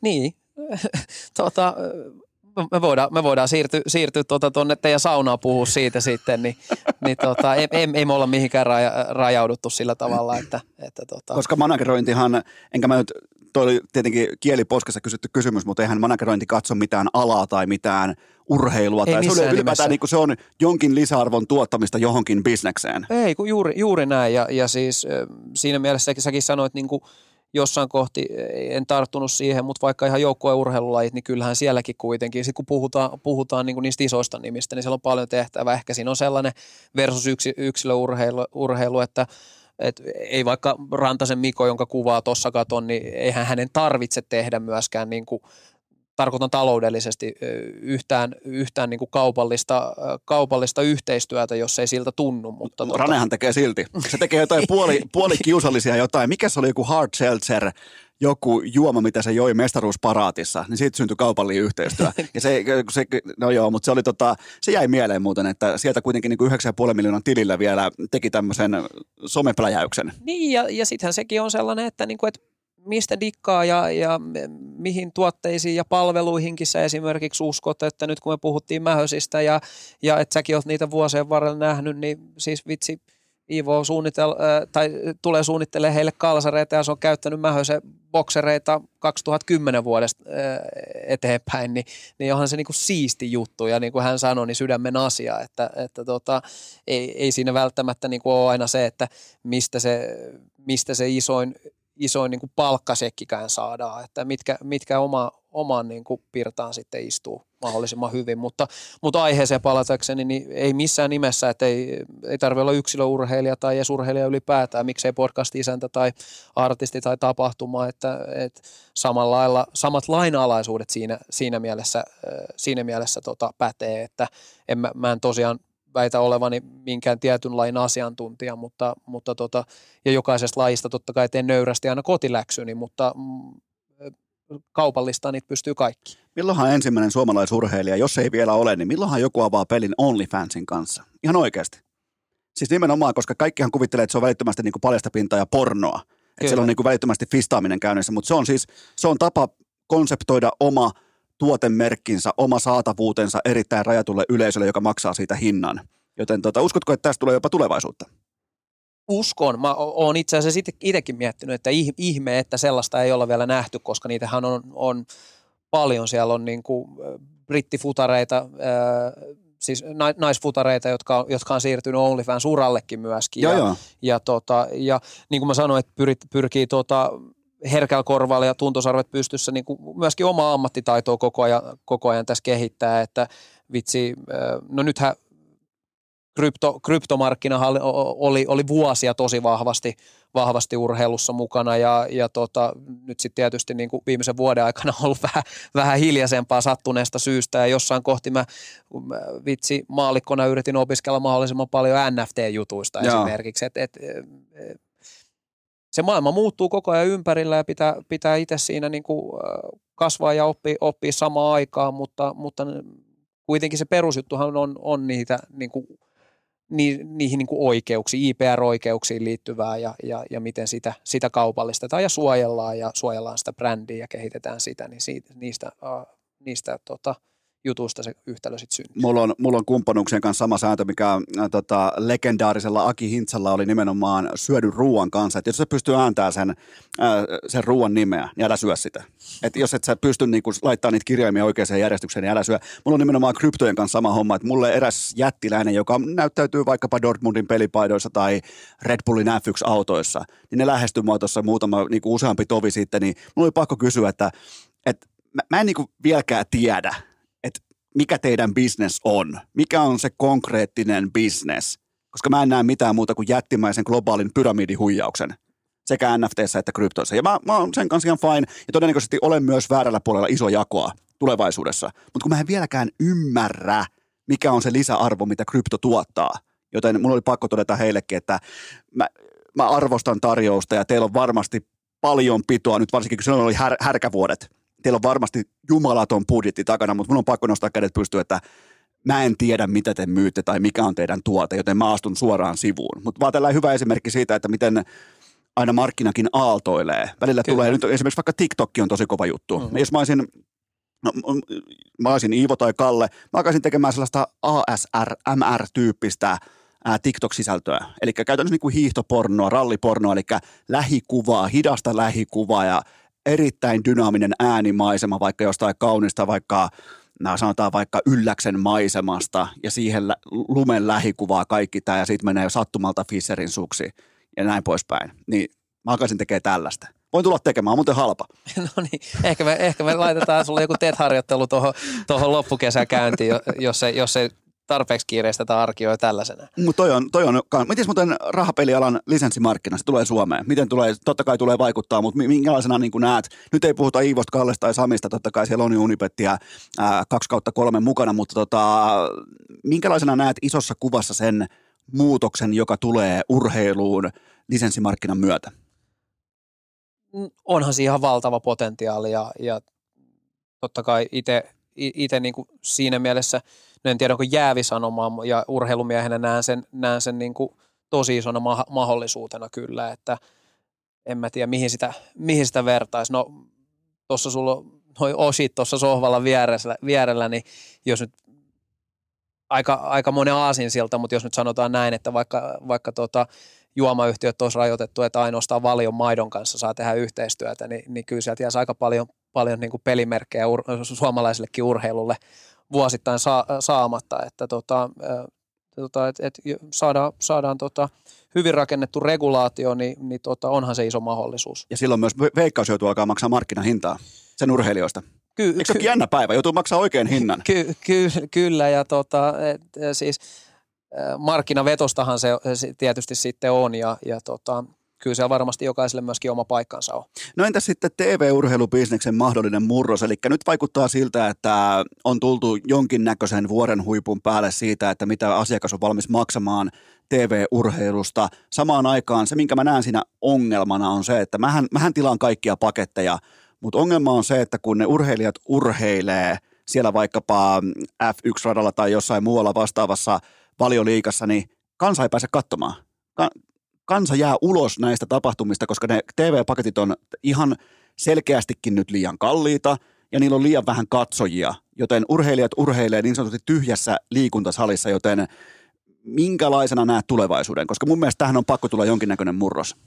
Niin, äh, murroksessahan se on, että on, mekin ollaan kuitenkin sen verran seti, että mekin ollaan katsottu – lineaaritelkusta vapaalta kanavilta paljon urheilua nuorempana ja, ja sitten on tullut, tullut maksukanavat siihen ja, ja nyt sulla on, sulla on niin suoratoistopalvelut, sulla on erinäköisiä pay-per-view-juttuja, jos haluat katsoa vaikka jotain, jotain nyrkkeilymatsia ja, ja sitten sulla on äh, ehkä niin kuin YouTubessa on live-urheilulähetyksiä, sulla on someplattoja, jotka, jotka lähettää suorana, suorana urheilua ja, ja niin kuin itse nostit vaikka OnlyFansin tähän vielä, niin. vielä kehiin, niin, niin tota, aika näyttää siis siinä mielessä, että tota, herkä, herkästi pitää totakin seurata ja, ja tota, paljon, paljonhan tässä on ollut jo viime vuosina puhetta siitä, että mitä, mitä oikeuksia Twitteri hankkii tai mitä oikeuksia Netflix hankkii ja, ja sitten meillä on tämmöiset ilmiöt kuin vaikka Drive to Survive F1 ja niin poispäin ja, ja tota, onhan se, kun tuosta jokaisen, jokaisen kanavapaketin tilauksen, tilauksen tota keräilet, että voit kaiken mahdollisen sportin kuluttaa, niin kyllä siitä aika sievoinen summa kuukaudessa menee tällä Ja, ja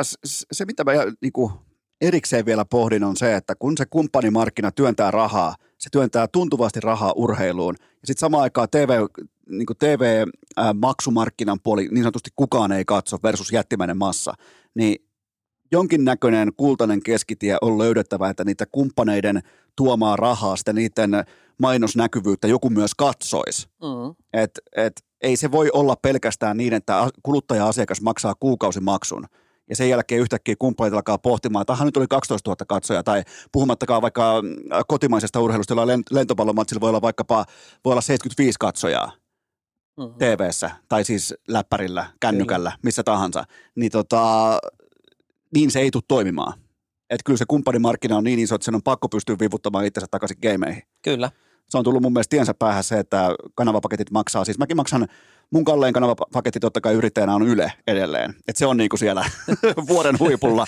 mutta tota, mut sinne, se on siis, se on kohtuuttoman arvokasta. Ne, ne on lähtenyt hanskasta ne ää, sarjojen TV ää, oikeushintalaput, Sopparit, kaikki, kyllä. kaikki sopparit, kaikki F1, valioliika, kaikki ne on siis ne on järkyttävän hintaisia versus se, että kuinka paljon niitä pitää pystyä myymään, jotta edes kantaa oman vetensä. Kyllä. Et se on, tässä, täs, meidän pitää, meidän pitää tämä muuttaa. Minä en sinä. Nyt mennään tuohon muuttamaan tämä. Ei, ei kai siinä. Tähän loppuu se mun, mun tänään alkanut loma sitten, että kääritään hihat ja ruvetaan lapio hommaan. Annapas vielä loppuun sellainen, sellainen kannustuspuhe sille, että varmaan joku kuuntelija tässä kohdin pohtii sitä, että on yksilöurheilija, joukkueurheilija, mikä tahansa, tai on sitten vaikka artisti tai joku muu, niin anna sellainen kannustin siihen, että minkä takia heidän tulisi harkita äh, tuekseen, selkänojakseen jotakin aikuista ihmistä, joka tietää, miten asiat hoidetaan muualla kuin sen eksperti, ekspertiisin alueella, niin, niin saat, saat puhua nyt tavallaan niin kuin managereiden puolesta, niin anna palaa. Ah, No paljonhan me ollaan ehkä niitä syitä tuossa jo sivuttu, että, että nimenomaan että se fokus on siellä, siellä itse tekemisessä ja sitä ei voi kukaan sun puolesta tehdä ja siihen sun pitää panostaa, panostaa eli siihen itse urheiluun ja, ja tota, joku, joku sitten, joka on sen to, toisen puolen ekspertti ja osaa, osaa sitä kokonaiskuvaa kuvaa viedä eteenpäin ja, ja tota, rakentaa ja, ja tota, suojella sua, niin, niin on varmasti, varmasti paikallaan ja, ja siinä mielessä, että, että meilläkin niin kuin selkeät, selkeät tavoitteet ja on, on kirjattu ja, ja se, että, että kyllä, kyllähän sen yhtälön pitää toimia niin, että enemmän, enemmän rahaa tulee sisään mun kanssa kuin mun, mun ilman, myöskin näille urheilijoille, että, että sehän on se, mistä, mistä lähdetään, että se on myös heille taloudellisesti kannattavaa. Tämä oli tässä. Nyt on käyty Salvoksen Hirsi- Hirsistudiossa. Onko jotain terveisiä kummikuuntelijoille? Uh, ei kai siinä. Hy- hyvä, hyvää kesää kaikille ja, ja tota, kuunnelkaa Esko Eno, Esko Eno näin tota, kesälaitumilla. Esko Eno, käänteinen Eno Esko. Kyllä. Vähän niin kuin takaperonen, vähän jodamallinen tyyli Eiks sanoa toi. niin? Mutta se sopii hyvin tähän päivään, joten kaikki nyt sitten Kalle Rovanperä VIP ja ensi talvena taas hiihetään ja Välimäen golfi, niin menkää Openiin katsomaan, koska Mirollakin on kauhea golfkanki tällä hetkellä kovana. Niin, niin tota, kiitoksia tästä Miro Rousku, tämä oli suuri Kiitos kunnia. Mä tiedän, sä et, sä et ole koskaan käynyt missään podcasteista tai missään vieraana, niin tämä oli sun, mä annan sun niin neitsyysarvosanaksi oli tässä kohdin sellainen vahva 9 plus. Erittäin Okei, voimakas. Olen otettu. Joo, joo, mä Kiitos katson, paljon. että tässä nyt kehu, mutta mä myöhemmin heitän bussin alle sitten. Niin, ju- just tota- näin, potkaset tuosta Sille- Salvoksen hirsihuvilasta ulos. Hyvä, mutta hei, sen, sen haluan todeta vielä, että tämä oli upea. Tämä oli mulle sellainen, koska mä oon tosi kiinnostunut siitä, että mitä on urheilubisnes, urheilumarkkinointi, urheilukumppanuudet, kaikki nämä urheilumanagerointi, kaikki urheilijoiden asioiden hoitaminen, kaikki tämä, niin, niin tota, tämä oli mulle erittäin... No mielen- annetaan sullekin tunnustusta. Hyvinhän sä itse ittees manageroit, että sä voisit hyppää, hyppää anna, ota sä tää klubitakki tästä, niin sä voisit ihan Oh. hyvin tehdä tätä hommaa itsekin. Ai ja, ja, ja, teetkin, eikö niin? Teen, teen. Ehdottomasti teen ja tuun tekemään jatkossakin, kunnes mä hyppään sun talliin. Silloin kun mulle tulee vaikka kolme podcastia lisää, niin silloin mä tuun kolkuttaa sun oveen. No niin. Mutta mä haluan sellaisen kanssa sellaisen promokuvan, niin kuin Kallella ja Iivolle ollaan siinä. Se, Kyllä. se teidän paita päällä ja Ja takatukka huulma. Oh, mutta sen mä aloin kasvattaa mulletti välittömästi, kun mä just leikkasin pois, mutta hei tota, kiitoksia tästä Miro Rousku. Kiitos paljon Esko. Ja kaikille kuuntelijoille loppukoneet teette ihan muutaman tovin kuluttua jälleen kerran jatkuu. Cha